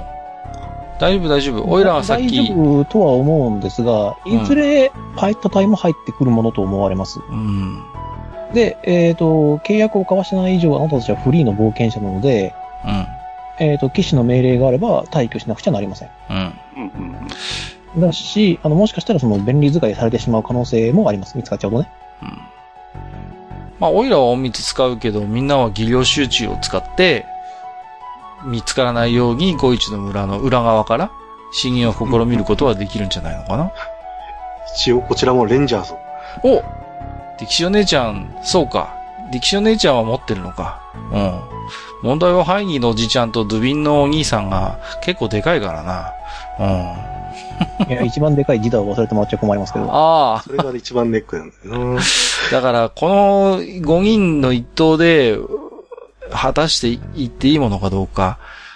場合によっては、あの、ディキシーのお姉ちゃんとオイラでちょっとささっと見てくるのもいいかもしれないな。ちょっとオイラ一人は不安だからさ。うん。それは一つ案だとは思いますね。うん、あの、ジダの、まあ、システマチックな発言なんですが、えっ、と、我々は移動速度も遅いので、うん。もし仮に逃走判定になった時に非常に不利になりやすいんですね。うん。うん。うん、リザードマンとドワーフなので。そうだで、エルね。フとレアに関しては移動速度に関してはかなり優秀な部類に入るのでう、ん。仮に見つかったとしても、まあ逃げる。まあ逃げなくてもいいのかもしれないですけどね、この場合は。うん。よし、じゃあ、ハイニーのじちゃんそういうことだからさ、ちょっと、力士のお姉ちゃんと、ちょっと、五一の村の村長の家だけ、ささっと改めて来たいと思うんだけども。うん。まあ、はい。あの、決して力士のお姉ちゃんは監視役じゃないからな。決してそういうことじゃないからな。一人見つかっても足止めがちょっとできるんでね。何か、そうそうお姉ちゃん催涙弾持ってるんだから、あんまりことは構えたくないが、こちらのすサイルイダは、まずいかな。あの、それはあの、気候の首は8が通されるのは、ちょっと同時ですけど大丈夫ですか？不平がマイナス20ぐらいたまにそう。俺、私言いましたよね、それ。パパパパ、わー、ドドンってなるからね。さて、では、お水振ろうか。よし、じゃあおとなしく、えー、隠密を振りますね。じゃあ、まずは、えーと、カルから振ります。じゃあ、五一村の村長宅前まで、隠密で進みます。うん、ちょっと低いがいいか。普通のダイスの目は4、達成値は18。じゃあ、ディキシーも振ってくれ。はい。お、仲良く。ここもちょっとオープンダイズで、バイト隊の誰かが気づくかどうか、えーと、これは6ゾロのみで成功にしましょう。はい。ほう。まあ一応ね、バレた場合は、まあ大丈夫でしょうけど。って、言ってると出るんだよな。あ、いや、じゃないじゃない。3ゾロでした。よし。3ゾロで6です。じゃあ、力士お姉ちゃん、ここがう、ん。小一村の村長宅のようだけれども、はい。えー、そうするとですね、うんあの、前に立ったし、立つ前からですけどもね、かなりの異臭がします。ぶっちゃけ臭いです。嫌だなああれかい？こう、施錠はされてるのかな？こ全くされてません。う。うん、じゃあ手仕事ドアの出番はも開け離れていますし、うんじゃあ、お姉ちゃん、ちょっと気が進まないけど入ってみるか。うん。えっ、と、罠とか大丈夫？一応、いや、だってこの状態、状況だろ？うん。うん。じゃあ、踏み入れてみま。す。観察しなくて大丈夫？観察したいんだけど、ここで手に入る情報ってなんだろうなって。うん。中に入ってから観察するよ。うん。そんな、この状シチュエーションで罠をかけてるとは思えないんだよね。え一応弓を構えておきます。はい。じゃあ、オイラもはい、ショートソードだけは構えて、村長宅に侵入します。はい。そうするとですね、異臭の正体がわかります。はい。えーとですね、女たちが繋がれていて、あまあそこであおそらく出産をさせられていたのであろうという情景がそのまま残されています。うん。えー息はありますか？あります。なん、まあ人に、女たちって言うけど、具体的には何人ぐらいなのかな？えーと、村の女たちですから、おおよそ、えーと、30を超えたぐらいですかね。ああーまあ、一箇所に集中した方がね、こう効率はいいだろうけれど。果たして、えっ、と、意思の疎通ができる状態かどうかやな。うん。まずあまり騒いでほしくないんだよな。うん。だから、まあ、女たちにその元気があるかどうかもわからんが、うーん、まずはちょっと、なんとか落ち着かせたいんだけれども、どうすればいいかな？何か、えっ、と、どういう風に繋がれてますか？いや、まあ単純に縄で繋がれてるだけですね。あの、金属製の手錠ができる、まあそんなもん用意できないんで、いわゆる荒縄みたいなもので縛られてるだけなんですけど、そうか。うん、であれば、今ここで、あのー俺たちが解放して回るのは得策ではないな。お姉ちゃん。そうですうね。ん、これは、あのーあれだな。あのー見張りしとく？いや、うーんと、パエッタ隊に実際に救出は、うん、あのーうんしてもらおう。うん。で、これは手柄になる話だから、俺たちの心象も悪くはないはずだ。このことを報告すること自体はね。うん。うん。それよりも、そのゴブリンたちの姿が見えないことの方が気になる。じゃあ、実際に屋内に入ったということで、えっ、と、観察をしてみたいんですが、よろしいですか？はい、どうぞ。何か、えー、ゴブリンたちの移動先、その他何かヒントになるものを探します。ついでにこっちもやっときますか？うん。で、キシーの姉ちゃんも振っといてよ。はい。おいいね。今日は出目が走る。えー、スノーダイスの目は10。達成値は22。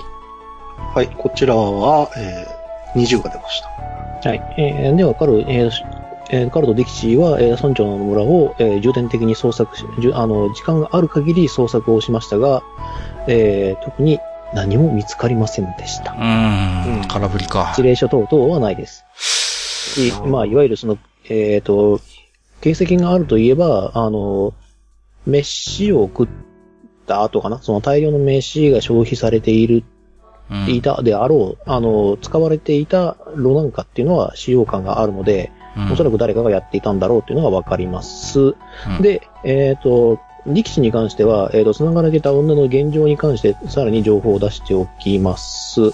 えーですね、足が折れていたりとかですね、あの、腰骨が骨折していたりとかですかね。まあ、あとはその、いわゆるその、その部分が、えっ、と、ひどく損傷している人たちしかいません。うん。えーっと、うんで、あの、意識はほとんどないと思ってください。あの、胸が上下してるっていう、ただそれだけの程度です。まあ、意思疎通はできないんですね。できないです。はいこの現状ではできません。回復、何らかの回復の方法を取ってください。もし、うん意識をしたい場合は。でもまあ、アクアビットを使ったとしても、すぐには回復しないんで、どうしようもないんだが、現状で彼女たちから情報を聞き出すことは難しいか。一応、えっと、村長の村、えー家には、えーそうだな、何か手術したとか、そういうなんか、術式を使った後とか、そういうのはなかったりしますか？ないですね。そういった後はないですね。じゃあ完全にここは、うん、ただの拠点だったな。うーん。何かしらゴブリンの動きがわかるかとは思ったんだが、うーん。ただどちらにしてもこの数だからかなり増えてるっていうのは間違いない。そうだねはい。それは間違いないでしょうね。うんそれはあの、もあの、怪物知識に頼らずとも、ゴブリンの基本知識として知ってもらってて構いません。相当数は増えています。うん。で、その相当数がもう全部いなくなってるっていうのは間違いなくて、これはなかなか大変だぞ。うん。そうですね。まあ、力士の目算としては100を超えるのではないかというゴブリンがここにいたはずです。そうですね。犯罪になっているし、ただ、ゴブリンの数が100ということになっていって、で、施術した跡がないっていう、まあ、痕跡が今のところは見つか見つからないっていうことで、強化はされているかもしれないけれど、その、ホフゴブリンうん。うん、にはなってはいるけれど、おそらく、えーまあ、それだけのレベルの奴らばっかりであろうと。で、その軍勢たちが引き上げていって、強化されに戻っていると確定するならば、うん。もうここに留まる理由はないですね。そうだな。急がなくてはならない。ただ、これを、えーどういう風に伝えるかやなパエッタ校には伝えます？パエッタ校には伝えないとまずいんじゃないか。結局、そうですね冒険者たちは、この村長の村を確認しているわけではないんだろ？おそらく。ええまあ、いずれ入ってきますけどね。うん。今口挟んでもいいのかな？ダメだよいい。ですよ。いいですいいですよ、別に。大丈夫？うん、なんかテレパシーが飛んできた。プレイヤー発言ではないけど。いや、あのー出し抜いて入ってる以上、報告も変じゃない？そうなんだよな。かだから冒険者としてのその一つの自由みたいなところあるからね。うん、だかどっからら来、たの？っていう話になると、結局一つは嘘をつかなきゃならないよ。そうだね。まあ、いずれ詳しくこの五一の村を改めるとするならば、まあ、我々が無理にご中心差し上げなくてもいいということか。うん、なかなか心情的には難しいところではあるが、お姉ちゃんはどう思うんだい？うーん。今すごく不審な情報の渡し方をしようとしたけど、書き置き残すとか？それこそ怪しまれるんじゃないか。怪しまれる。書き置きを残さずとも、まあ、一番この村で目立つ大きな建物だから、仮にあいつらがまたこの村に来たとするならば、間違いなく調査はするだろう。うん。だから、あとは時間の問題なんだよ。だから、それのタイミングをいち早く教える、知らせるべきなのか、あるいはほっといてもどうせ改めるんであれば、我々の素性がバレない方が今後行動がしやすいのか。そうですね。うん。こいつらが、うんゴブリンたちがどこに行ったのかがもう分かってないから、そうなんだよ。うん、次に行動するっていうその選択肢として、隣村に行くぐらいしかないんですよね。うん。そうだうん、な。そうだね。もしくはもう一回、うん、まあ、うーん、どうかな。ないんだもうで何？じ自由には自己責任っていう言葉がセットでくっついてくるって。そうね。それはいいけど。まあ、モーデナに戻って、さらに防御を固めてもらうっていう選択肢。いや、ないや。そうなってくると、引き上げるか、とりあえず。うん。うん。しょうがない。ちょっと心情的には辛いところもあるが、まあ彼女たちが救われないわけではない。ここは一旦、力士の姉ちゃんと二人で我々の隠れている場所に戻って、ことの次第を報告した方がいいだろうね。うん。じゃあそうしようだねか。。他にいない。散らかしてる。でもあれだあの食料、うん力士の姉ちゃんが風車の野室のようにですね、こう、やぶみをこう、あの、いやいやいや。ヤジが減るから矢にこう、ええ お姉ちゃん。そこにさらさらとこう、書いて、髪もねいいしね。じゃあいいや。じゃあ、じゃあマスター。うん。あのーじゃあこの五一の村の村長の家から離れて、えっ、と、隠れ家、我々の一棟の隠れているポジションに戻りたいと思います。ち、10分以内に帰ってきやがった。リアルで10分だったら、あの、踏み込んでやったに、冒険者が。よしと。じゃあ、えっ、と、ハイに、ジダ、ドゥビンにことの次第を報告しますね。実はこう、空振りだったと。で、中の状況は、まあ、こうなっていたという話も、じゃあ報告して情報は共有しました。はい。出た範囲頃には、ムーア隊が踏み込んでるんだね。まあ、パイタ隊ですね。あパイタ隊があ、ね、パイタ隊パイタ隊が、えっ、と、本体を率いて、まあ、冒険者を先頭にですけども、ザッザッザッと入っていると。と入っていって、うんであれば、えっ、と、まあ、しばらく様子を見るのであれば、えっ、と、即座にこう、テントが張られてですね、うん。あの、女たちの救助が始まっています。うん。うん応急処置な、応急処置なりなんなりっていう処置を取ったりとか、冒険者が、えっ、と、魔法を使って癒したり、うん。さてと。危険な場合は、というような、えっ、と、行為が行われております。うん。まあ、うん、そうなると、まあ、周囲の警戒もさらに始まるだろうから、うん、そうだね。うんえっ、と、早く離れないと。さてと。うーん。そうなってくると、もう他の村をチラ見するぐらいで多分様子がもしかしたらわかるかもしれない。そうだな。がいや、なんかでも、ここで何の情報もないまま、ローディーかマルミに行くというのも正直、ちょっとした賭けだよね。だから今思ったのは、もし、パーティーの中に、すあのーいや、あの、パエッタ隊の中にだよ。あのー速攻性のある回復の使い手がいたとして、彼女たちが何かパエッタ隊に情報を提供しているとするならば、パエッタ隊が向かう先を観察するのもいいのかもしれない。パエッタ隊がこの後、ローディーの村に向かうのか、マルミの村に向かうのかを観察する。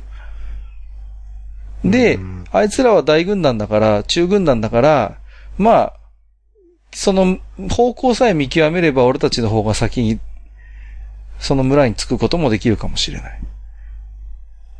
う。うん。うんん、でもさ、うん。パエッタ隊ってさ、あの、依頼文見るとさ、生存者がいれば保護を目的とする集団を形成するだからさ、そうか。じゃあしばらくは動かないのなう動かないんじゃない？ーん。まあ何か分かったとしても、少人数で、あ、でもな、情報共有するかな、あいつら。ちょっとね、だからお互いにね、足を引っ張り合うことがあるかもしれないような三騎士様だから、それもなかなか期待はできないのかもしれない。いやー、あのー自分で提案しておいてなんなんですが、パエッタ隊に所属していれば情報共有はされたでしょうけども、後から来て明らかにこう甘い汁をすろうとしている冒険者に対して情報共有するとは思いません。あの、これが、あの、パストーレ隊とかだったら、あの、貴族のお坊ちゃんですから、もしかしたらそういったことをしてくれるかもしれませんが、パエッタ自身が元冒険者であることを考えると、まあ、そういった行為をおそらく嫌うのではないかなと思うのですが、こっそり近づいてって聞くしかないか、盗み行き。今日はなんかおいら、あれだな。うーん、だから、パエッタ隊がもし女たちから聞き込みをしているとするならば、なんとかそ、盗み行きをして情報は仕入れたいところだが、うん、ただ見つかった時にめんどくさいことになるからな。うん、さらにめんどくさいね。そうなん、そうだただただ見つかるよりもさらにめんどくさいシチュエーションになってしまう。うん。半日かかる距離でしょ？う。うんん。うん。目視で他の村の、なんか煙が出てるとかってわかんないもんね。い今お昼ぐらいって考えていいのかな？あお昼ぐらいと考えてください。あはいの、ファイトはもちろん、あの、元冒険者ですから、あの、野襲とかそういうことは一切しません。ゴブリンの生態よくわかってますから。わかんない、ね。ってことは、今から移動しても、どっちの村に行っても夕方か。うん。夕方、まあ、ゴブリンの時間帯になっちゃいますね。うん。と言って、情報を聞き出すに関して、それぐらいしかできんのか、今は。うん。だから、ここで2分の1でローディ・マルミに行くよりは、ちょっと、ちょっとでも、オイラなんか、あの、テントの様子を見ておきたい気もするんだよな。う。ん。でオイラ疲れちゃったからさ、今回ディキシーの姉ちゃん行ってきてよ。ちょっと。うん。さっき値見たでしょ。いやいやいや、だいたい、ちょっとオイラだいたいね。もう、2回も往復しちゃってさ、ちょっと、そこのちょっと、ほら、なんかすごい寝心地の良さそうな草むらがあるから、ちょっとおいら昼寝してるからさ、うん。頼むよ、うんディキシーの姉ちゃん。ここで昼寝してても見つかる可能性があるんだけどな。いやいやいや、ここは大丈夫、ここは、この岩陰の。ここれ、見てこの草、すごいふかふか。ほら。ね。お姉ちゃん行ってきてよ、頼むよ。こう後で銀貨1枚あげるからさ。いらないんだよな うん、あるかどうかの確証がな、ちょっとなだってゴブリン自体は別に、あ、人語話すんだっけ？話さない。話さないあの。上位じゃない限りは話せない。知能低いだから。めちゃめちゃ上位。うん。上位じゃない限りは人語は話さない。ただ、ゴブリン同士で簡単な言語はあるらしいという設定です。えだから、ゴブリン語みたいなのはすごい簡易言語なんでしょー、範囲言語だよね。ああ、だって、引き上げるぞ、ついてこいっていう単純な会話だけで、ゴブリンたちは大体ついていくわけですよう。ね。ああ、だからそう、まあ、ついてこいでいい。うん。聞けるかな？そもそも。情報として。だって、者たちは方法意識失ってるんだよ。でも、即効性のある回復も使い手がいるならば、もしかしたらあのテントの中で何か情報のやり取りが行われているかもしれない。うん意識とさ混濁してる中で聞けるのかって話。ちょっといい？うん。あのさ、ムーア隊って確か数少なかったんだよね。うん少ないです。少数生、少数生の偵察部隊。で、しかも偵察部隊だよね。うん。はいはい。やばかったら戻ってこない？うん。だか、ら、ああ、でもあれか、全滅してる可能性もあるか。うん。可能性としてはね。うん。いや、あーそこに関しては時代があるんですけど、もし全滅したとしても、偵察に出てた冒険者が全滅するだけではないかなと思います。なるほど。はい。であれば、ムーア隊隊が戻ってくる可能性あるよね。はい、ありますね。ということは、モーデナに一旦戻るという選択肢もあり？いや、違う違う。だから、今、51にいるじゃん？お位置にいる。うん。だから、例えばムーアの方に行ったと、途中まで行ったぐらいで、その、ムーアの騎士隊が戻ってくるかどうかで、ある程度その、その先の村の様子ってわかんないかな。うん。だから、すっかりムーアの村に行くのではなくて、まあ、ムーアの村に途中までね途中まで行って様子を見て、そう。ム、あのーあ、ムーア、マルミの村か。マルミの村の途中まで行って、ムーア隊が戻ってきてなければ、あのーあれでしょ？あのーマルミの村で、何かが、だムーアたちが慌てて戻ってきてな、戻ってきていれば、マルミの村に何かがあるっていうことですし、んいや、そうじゃない、ん？そうじゃない。ん？だから、もし、えっ、と、ムーアの部隊が戻ってきてなかったら、マルミの村村に入れてるわけだから、うん。そうなると、偉いことになってるのはローディじゃないっていう話。うん、うん。そうか。うん。そうすれば、最低限のタイムロスでチェックはできるか。うん。ただ、どっちにしても夜になるから、うんだね。どっかで野営はしなきゃなんないと思うよ。うん。うーん。どうも、歴史の姉ちゃん。大集団。痕跡とかは見当たらないんですよね、もうね。おいいとこ気づきましたね。おや？判定していいですよ。あなたレンジャーですよね。観察します？はい。これもやってみる？ん？いや、いいよ、いいよ。えー彼は石膏なんで、あの、レンジャーの方で。うん。じゃあ。あ、だい目が低いんだ。16。あ、大丈夫です。あの、大軍団なんてわかります。はい。はい。どっちの方向に向いてますか？ローディです。よし、か。いやー、お姉ちゃんお手柄だね。おいら気がつかなかったよ、全然。このふかふかの草枕にすっかり夢中になってしまって。ただ、その、今向かっても夜に近いから、うん。それだけどうしようかなっていうのは考そうですね。そこだけは決断してくださいね。うんまあ、こういうことなんです。第4選択肢っていうのは自由行動が取れる代わりに情報の収入が非常に難しくなるというミッションなので、今回のやつは。うーん。まあ、いずれ大軍団の行方はローディで出会ま、じゃあ間違いはなさそうなんだな。うん。まあそうですね。義兵とかそういう経歴を使ってない限りは、あの、ロードに向かっているんでしょう。と、自体は注意っててます。あの、私、もともと軍師の家なんで。うん。ただ、今のタイミングで行くと、うん。ゴブリン、ゴブリン活発タイムに見事ぶつかる。しかも大軍団。ちょっと、パストパストーレ隊が行くる大軍団とはいえ、うーん、ちょっとリスキーか。ましてやパス、ローディに近づくっていうことは、うん、我々の遊撃隊としては、うん。うん、やっとかなきゃいけないことでね。そうだね。そいずれ確認をしておかなきゃいけない。ローディの村の様子を。方面は決まった。うん。うん。あとはタイミングだ。。しかも向こうは大軍勢になってるはずだから、うん。だから大軍勢対大軍勢、大戦闘になる可能性が高いってことだよな。パストーレ隊も大軍勢だから、で今まさにもう行われてる可能性があると。すでに開戦になってる。やってるだろうね、おそらく。うんう。んすでにローディーとパストーレ準備があって、村の攻略ってなってももう無理だろう。で、例えばだよ。うん。まあ、パスト、ローディの村で起こってるパストーレ隊の海戦がどうなるかわからんが、まあ、パストーレ隊もそれなりに人数はいる。となるとだ。例えば、その、ゴブリンたちの残党はどこに行くと思う？残党っていうか、そもそもパストーレの部隊はあんまり強くない。まあな。うん。だから、パストーレ長期、戦はできなくて、パストーレ隊はが逃げ延び、るってことはないんじゃない？うーん、まあ、新米冒険者が多いからな。で、今回はただのゴブリンでないことは分かっているので、一部のゴブリンは。となると、そこでゴブリン隊がマルミの村に撤退するってことは考えにくいか。ちょっとふと思ったんだけどな、それを。リスキーだけど、奴らがパストーレ隊をただの餌食にするうん。前にう、ん。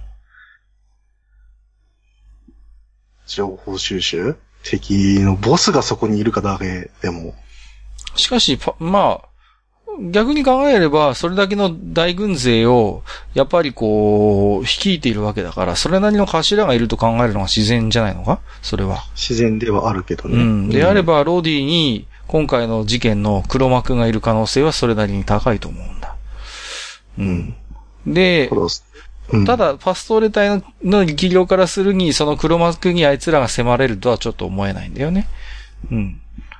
まあ迫れないでしょうね。情報も少ないでしょうし。うん。だけど、うーん、かなり、まあ、えっとね、そのゴブリンたちのリーダーっていうボスと、あの、虫を植え付けてる別のボスうん。裏ボスみたいな言い方なのかな、うんは、同時に行動してるとは、あんまり思えない。まあ、だから、あれだろ？要は、その、戦闘部隊を仕切っているやつが、まあ、いて、うん。それと別に虫を植え付けてるやつが、同じ行動、同じ行動を共にしてるとは限らないっていうことだろ？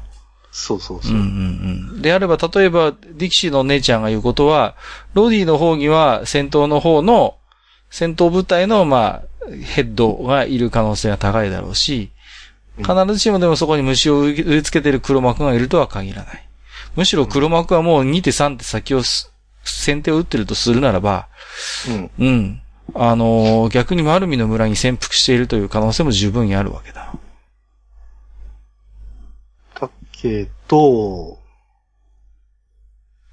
うーん、マルミ自体も空っていう可能性考えて、うん。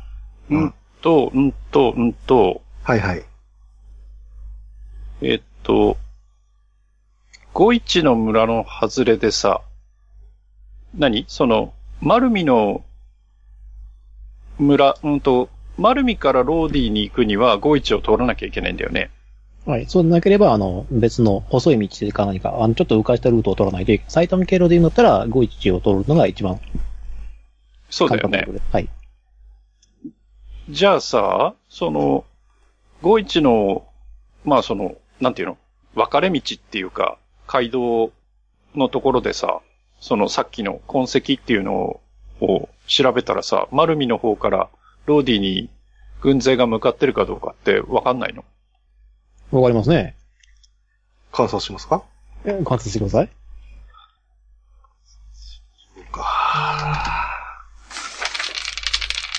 同じ値ですね、16。同じだったですね。わかりますね。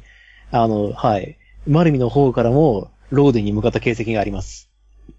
数的には、数的には、あの、51の方が、51にから出て、あの、出て、ローデンに向かう方がなんか、おまあ圧倒的に多い。痕跡が圧倒的に多いけど、はいはいでも、あの、丸見から、その51を経由したっていうか、その、51まで来てる道うん。に関しても、あの、だ大人数が移動した形跡が見られます。決まりだな。うん。となると、マルミはもぬけの殻になっている可能性が高い。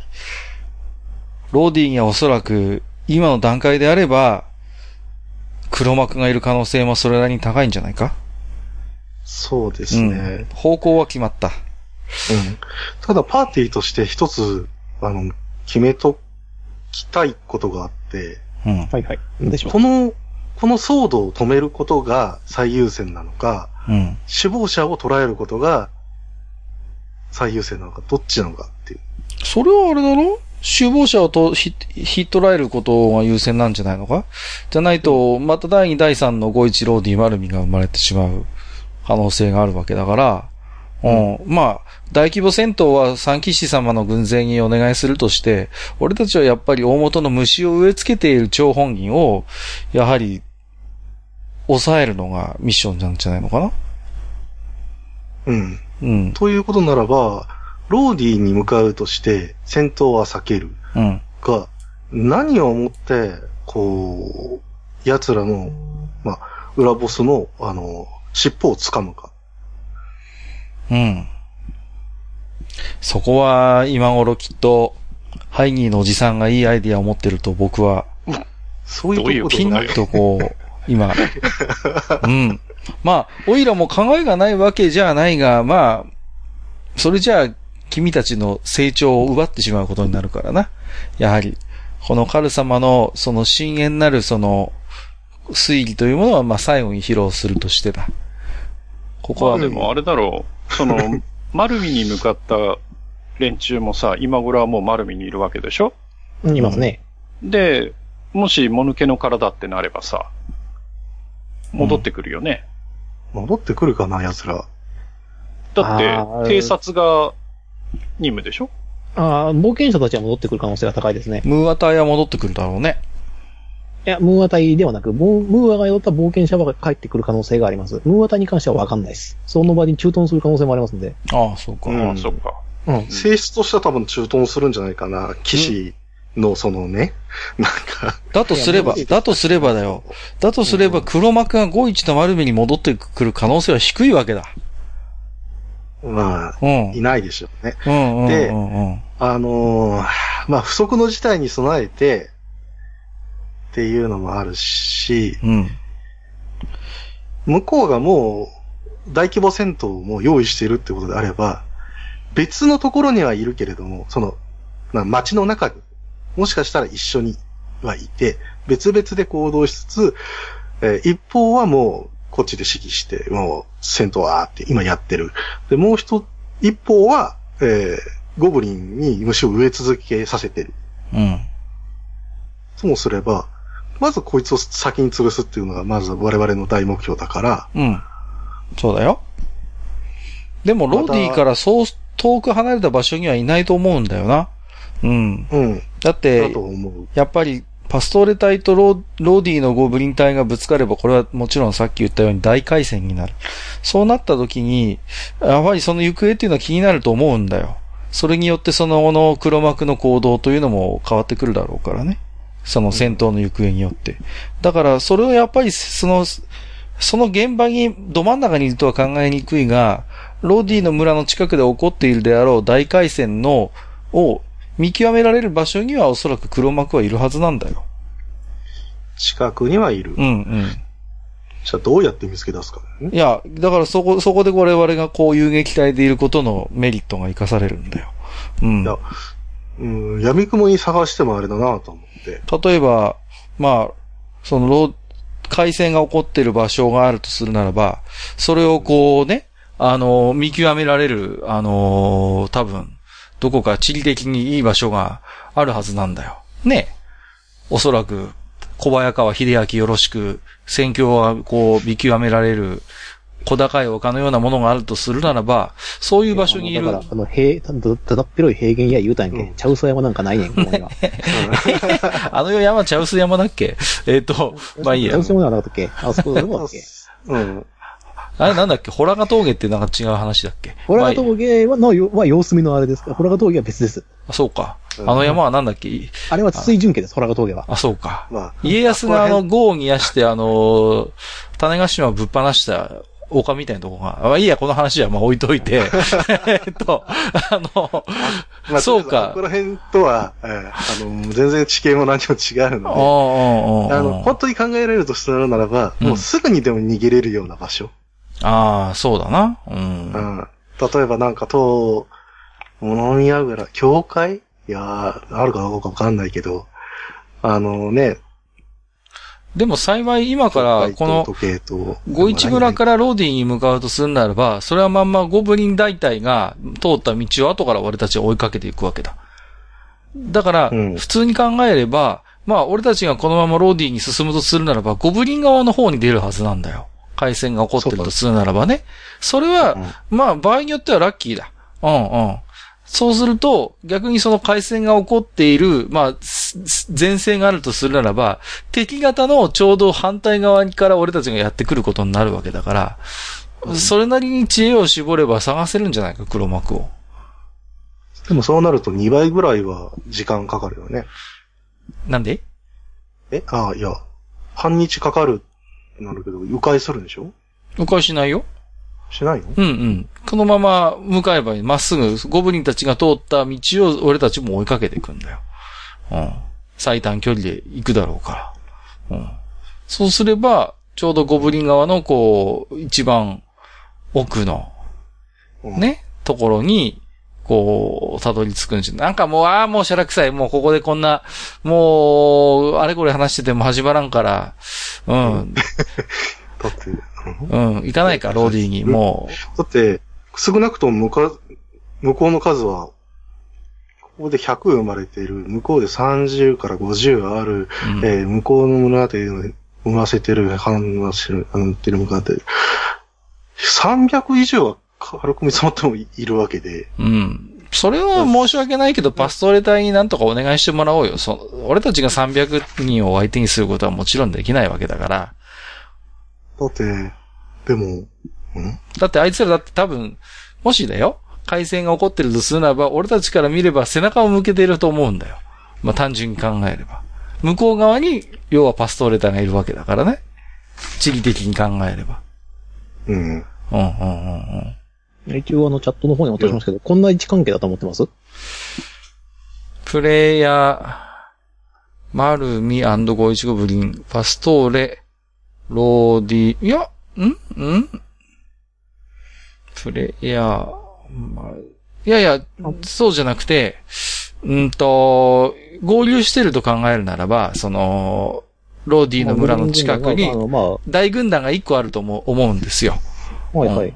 だから、それと、その、モーデナからやってきたパストーレ隊が対峙しているとするならば、このゴイチの村か側からローディに向かう我々はちょうど、そのゴブリン大隊の裏を、裏にこう、ちょうどつくような形になるんじゃないのかなと、オイラは思うんいやで。裏にはなんないんじゃない、裏にはならないですだっね。て、パストーレ隊もこの道通って行ってるでしょはい。パストーレ隊は、えっ、と、あ、ゴイチ村経由で行って、経由じゃない、ないにしろ経由じゃ、ないにしろ、あの、近い道を行ってると考えていただければいいかなと思うんですけども、あの、全くまあ逆方向ではない。そうなのか。じでゃあ、はない。そんなうまい具合に敵陣本陣近くにと、で、出てくるってわけじゃないんだね。うんはい、そうなりますね。だから横から入るというんだったら、多少は分かりやすい感じになりますかね。うん。うん。まあ、裏には行けないです。そうかそ。のまま行っても。うん。うん、結局あの、ローディ村の正面に入るので、この道は。うん。だからある程度まっすぐそのまま行くとしても、うん。向こうがもう奴ら潰して、騎士だけがもう帰ってきてるっていう状況かもしれない。うんうんそうなってくると、それに鉢合うのはまずいんじゃない？うん。うん。ともすれば、迂回して、ちょっとでも時間かかってもいいから、街に、あの、回り込んでたどり着く方がいいんでね。うん。いずれこのまままっすぐ最短距離を通ってもゴブリンの活動時間にぶち当たってしまうから、であれば少々時をかけてでも、その、回り込んで、うん。行って、ちょうど朝方ぐらいにこう、その場所にたどり着ければベストだな。うん。まあ、なるべく早く行ってちょっとは休憩するけどね。うんうんうんあの、睡眠時間って何、どれだけやる6時間。?6 時間か。ん。連続まあで6時間も、うん、む僕、我々がもし、えっ、と、突入するっていう時代になっても、えっ、と、騎士たちの舞台で、お釣りになってもらわなきゃいけないから、うん。うん。それ悩んでるの間に、我々は休憩するしかない。うん。うん。大丈夫かな？周りの警戒がかなりされてるかな？まあでもそれで行くしかないんじゃないか。他にそう、なんかこう、おいい案があるわけでもなし。だから、ぐるっと迂回する方法を取りながら、ローディ村の、こう、横っ腹にこうつくような形で、うん、方を進めるしかないんじゃないか。うん。平原だからね、特に隠れることもできないからそれしかないね。うん、大回りするしかないだろう。そうなれば。うん、うん、うん。ううんん。馬欲しいな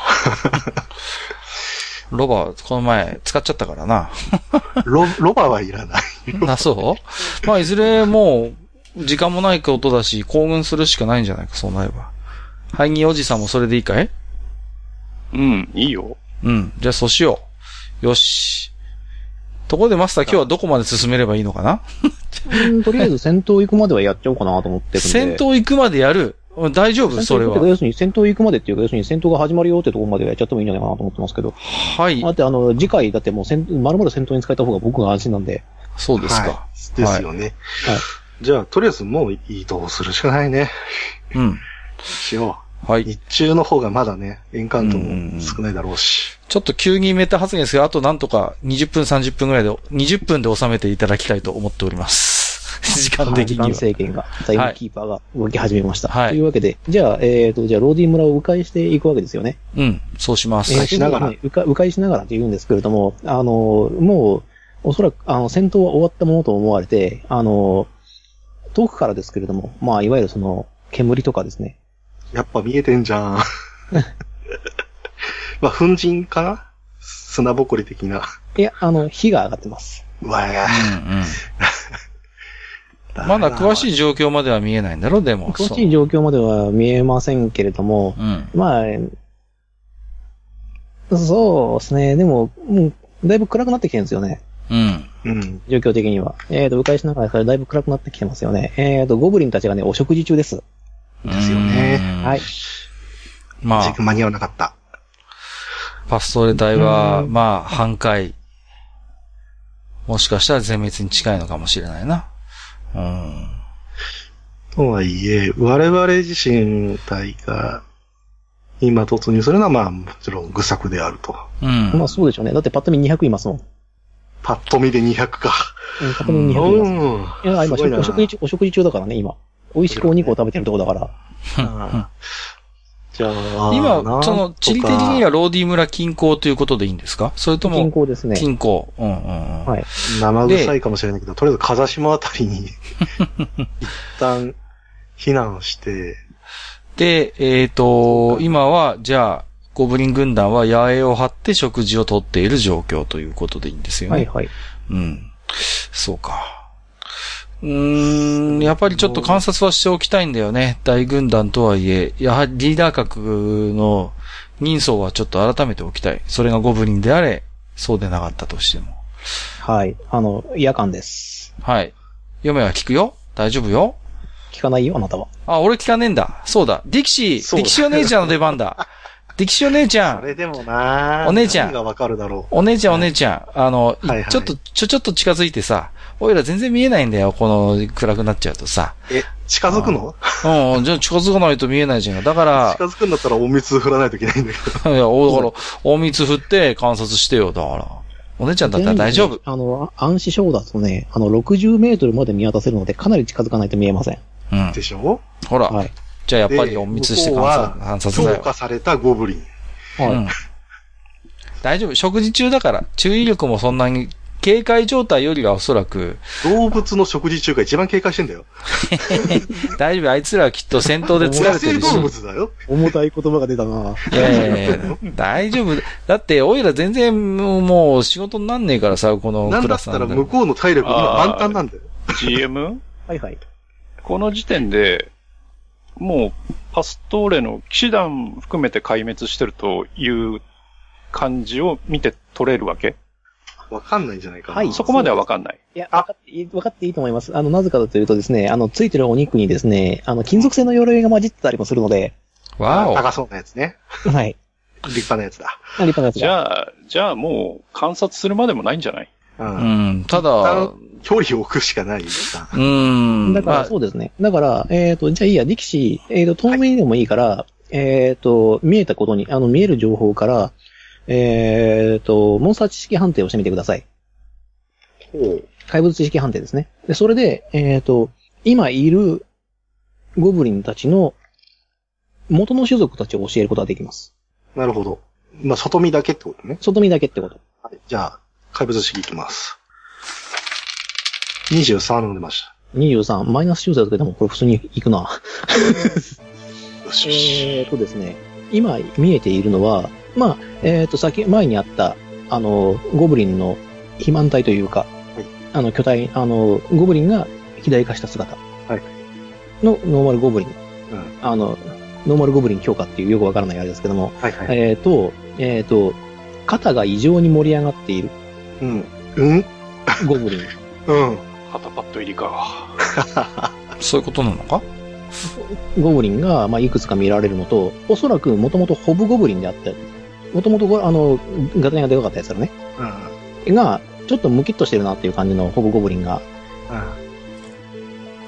もう見えます。で、あと追加ですけれども、あそのホブゴブリンの中に、何体か、あの、弓を持っている個体がいます。はいはいはい。はい。そしてですね、えっ、と、今現状で見える中では、一番でかいうん。ゴブ、あゴブリンがですね、えっ、と、ゴブリンファイターと呼ばれる。えっ、と、旧ルールで言うと、ゴブリンチャンピオンと書かれてますけど、エラッタによってゴブリンファイターという風になってしまった、そうですね。はい。あの、ゴブリンがですね、見えますね。うん。見えますね。いいですね。うん、それがね、2、3体見えますね。離れましょう。とりあえず。でですね、あともう1体なんですけども、はい。えっ、と、とても異質なゴブリンを見つけます。うん。質。はい異質外見で異質。はい異。質です。外見で異質です。えっ、と、立派な一本角が生えた、えっ、と、理想的なマッチョ形態のゴブリン。はいはいはいはい。はい、が見えました。元の種族は分かりませんでした。ただ、あの、ホブでもないし、チャンピオンほどでかくない。チャンピオンってあの2メーター近くなるので、どっちか巨人に近い感じになるので、そんなことはないんですけど、あの、角の生えた一本角の、えーとゴブリンがテキパキとなんか指示をしています。っていうのが見えました。なるほど。はい。はい。以上です。現現場からは以上です。現場からは以上です。はい。はい。とりあえず、えー、そうだなあれは小隊長っていうか中隊長、大隊長くらいのやつが多分いる。せ最前列にいるみたいなことは皆さんに伝えます。まあ、他のものもね、伝えてね。ただ、えっと、ん？うん。手がいっぱい生えてるやつとかいないですよね。でもいっぱい入ってるやつはいないです。いないですね。はい。はい今回の黒幕はあれね、あの、なんか、パラソル型のエンブレムの会社の方でいらっしゃるんじゃないですかね。こそれ型のエう、ンブレム、ね、赤と白のね、なんか、そんな会社がありましたけどそいつがそいつだと、あの、一回の戦闘じゃ絶対終わらないんで。そうですね。はい。ロケランを持ってかなきゃいけない。そういうことになります。ね、ちょっと、はいおいらこの森でグリーンハーブを探さないといけなくなっちゃうんだけどさ、うん、そういうことではないのね。はいグリーンでももう全部、あの、調合してください。リアルな時間もあるんで、ではいもちろん、今回に関しては、今行くのは絶対得策ではないということですよね。はい、うんもちろんですね。うんあの、少なくともあの、ゴブリンファイターで、あの、5レベルなので、あのー今言ったら、うんただの自殺行為なんで、はい、自殺行為ですね。えーと、どうしようか。ままあ、時間が来たら時間で切りますからいいですよ。また次でやればいいだけの話ですから。ね。まああとまだでもやること、うん。あと10分ぐらいでお願いします。まとめもある。いや、あのーじゃあ、ディキシー戻ってきて、その話を報告してくれたってことでいいのかな？いいですよ。両方共有カクカしてください。クしかじかと。はいはいはい。うーん。間違いなく、その、えっ、と、リーダーはいると。リーダー格は、まあ、あれだね。要は、もうディキシーは面通しというか、できるわけだね。あの、確認してるわけだね。うん。まあ、じゃあ、戦闘部隊のディそのリーダーはおそらく話を聞けばそいつなんだろう。うん。で、あとはそいつの近くに何か行動を共にしているようなやつがいるとするならば、そいつが黒幕である可能性は高い。うん。でも今ではまあ見えなかっうん、たし、そこまでは確認できなかったんだね。虫を植え付けていたとしても、ん一日中それをやれるっていう体力はおそらくないはずなので、うん。で、普通に考えて、ゴブリンたちが活性化される夜はあいつは寝てるはずなんだよね。逆にね。うんうん。あ寝てるか、まあ、うん、どっか退避して少なくとも奴の本業をやってるとは考えにくい。考えにくい。うん。うん、し、う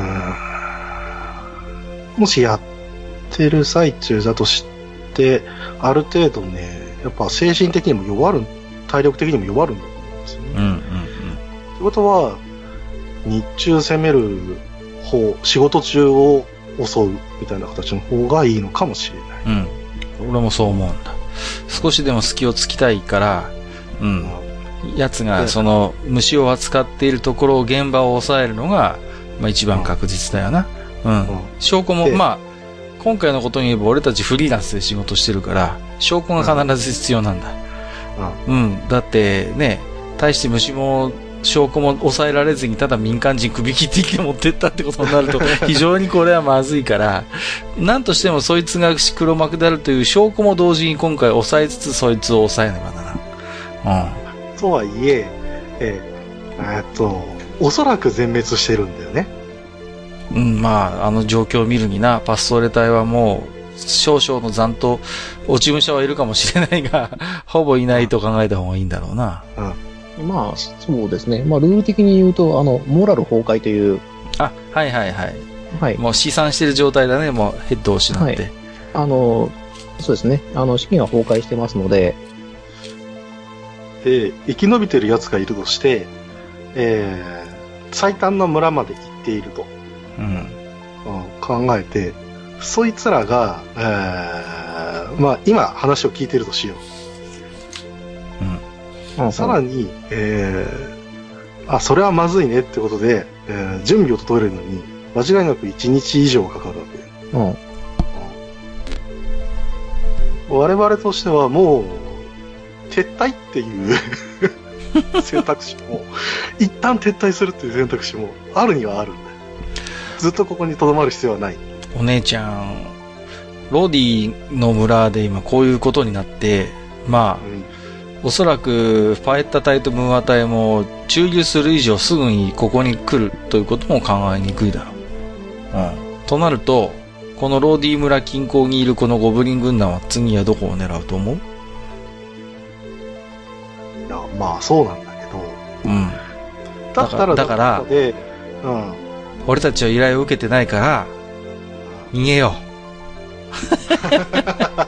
いうや こいつはまずい。ちょっと、モーデナ、モーデナタウンからさよならバイバイして、俺はこいつと旅に出るってわけにはいかないか。いかないな。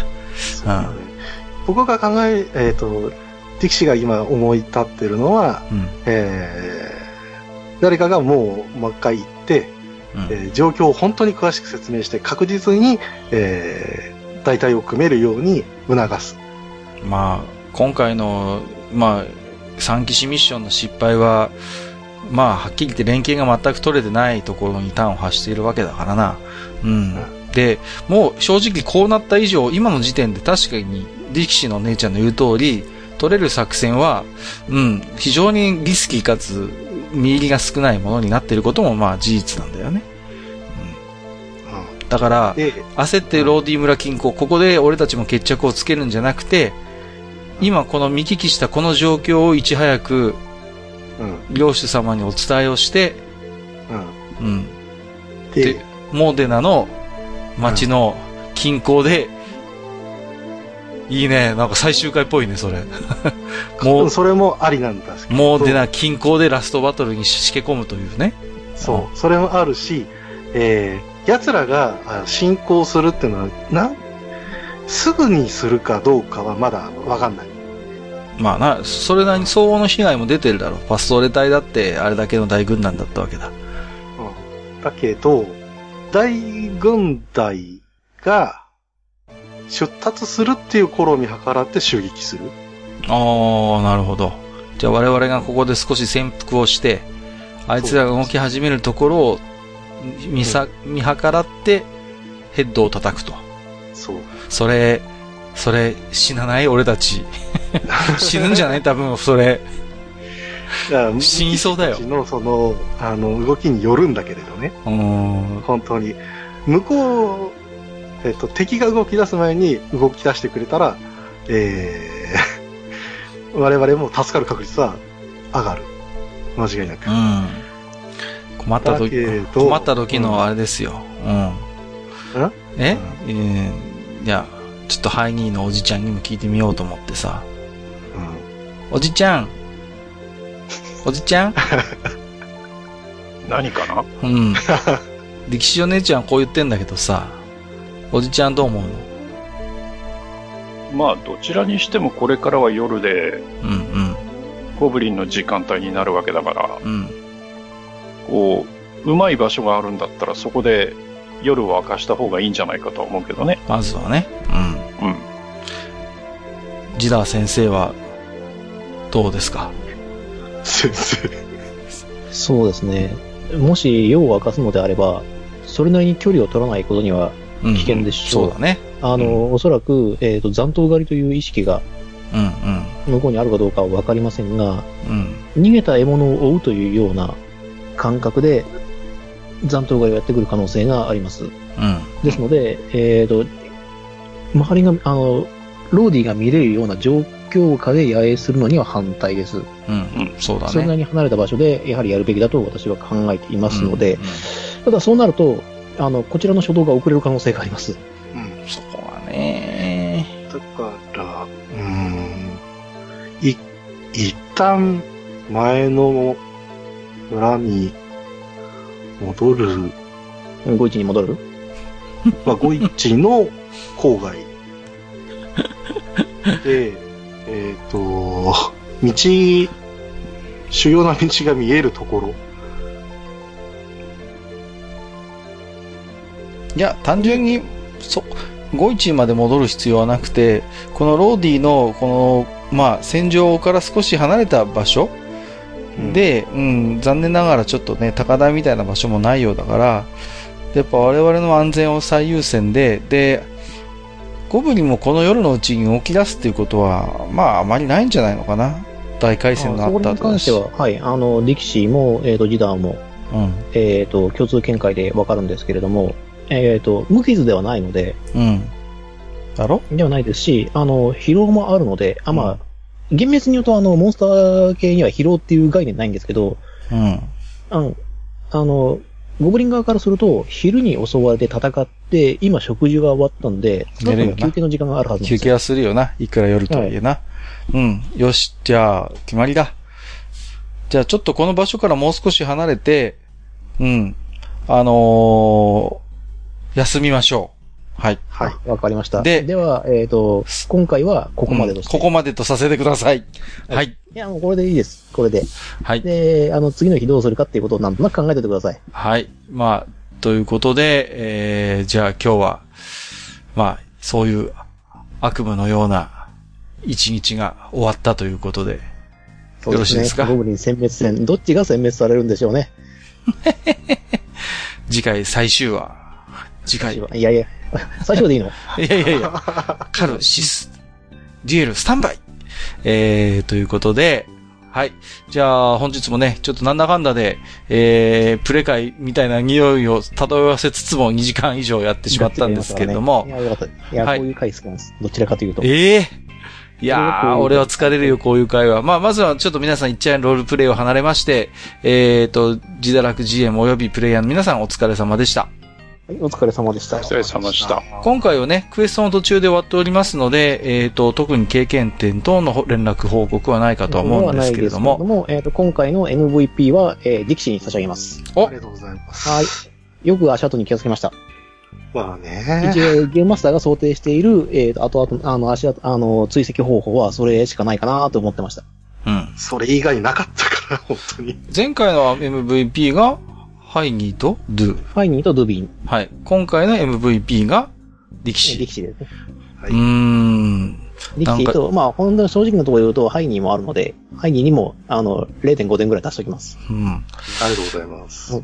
なんか、ね。なんか重要な人物が一人抜けてるような気がしないでもないが。いや、スカウトとして今日頑張ったよ。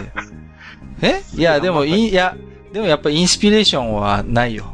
今回の ロールプレイ、自分で言うのもなんだけどね。いや、まあまあ。仕事をこなすっていうことがどれだけ大切かってことです。いや、でもね、それだと D&D だったらボーナス入んないのよ。D&D はね、インスピレーションがないとね、ダメなんだよ。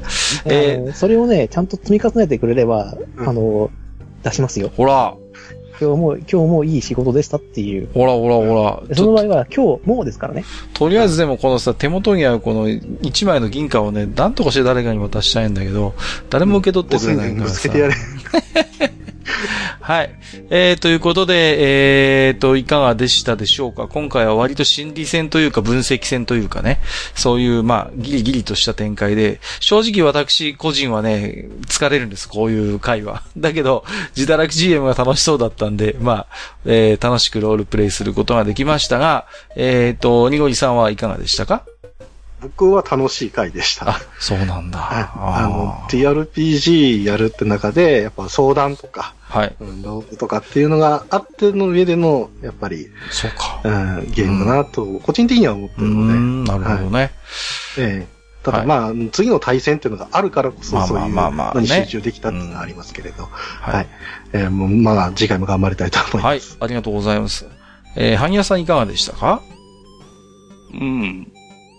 怖いなっていう。次が。ね怖いね。そうですね。何が起こっても怖いね。あ素晴らしいなーはい。えー、じゃあ、ちょっと軽く感想も飛び出しましたけども、自堕落 GM は今回いかがでしたでしょうか？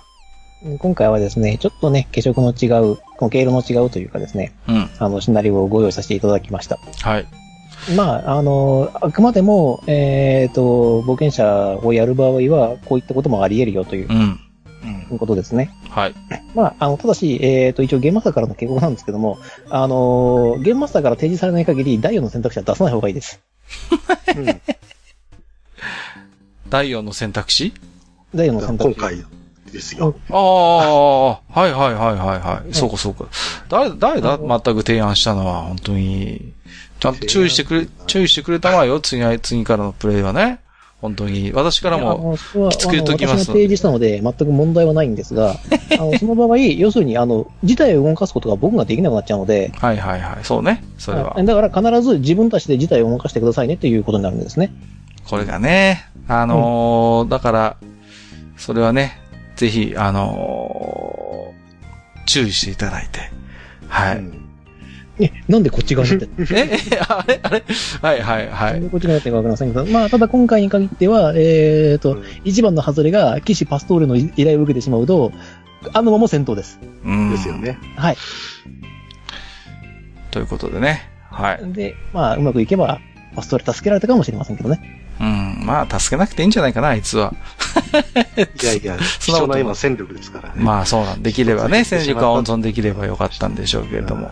はい。ということで、えっ、と、今回はですね、ちょっとまあ戦闘がない、ちょっと毛色の違った、えーロールプレイとなりましたけれども、皆様、えー楽しくお聞きいただけましたでしょうかえっ、と、次回はね、えー逆にちょっと派手なドンパチがおそらく予想されますので、えー戦闘好きの方はこちらの方もね、えーお期待いただければなと思っております。はい。ということで、本日も、えー、ご聴取いただきましてありがとうございました。えー、本日お相手をさせていただきましたのは、えー、愚者級 TRPG 部部員の閣下と、ハニワと、ニゴリと、はい、えー、ゲームマスター自堕落でお送りしました。ちなみにですね、あの、岸ムーアの依頼を受けたのは、えっ、ー、と、命を大事のマリタイムです。どうなってるんだろうか。はい、本日もご聴取いただきましてありがとうございました。ありがとうございました。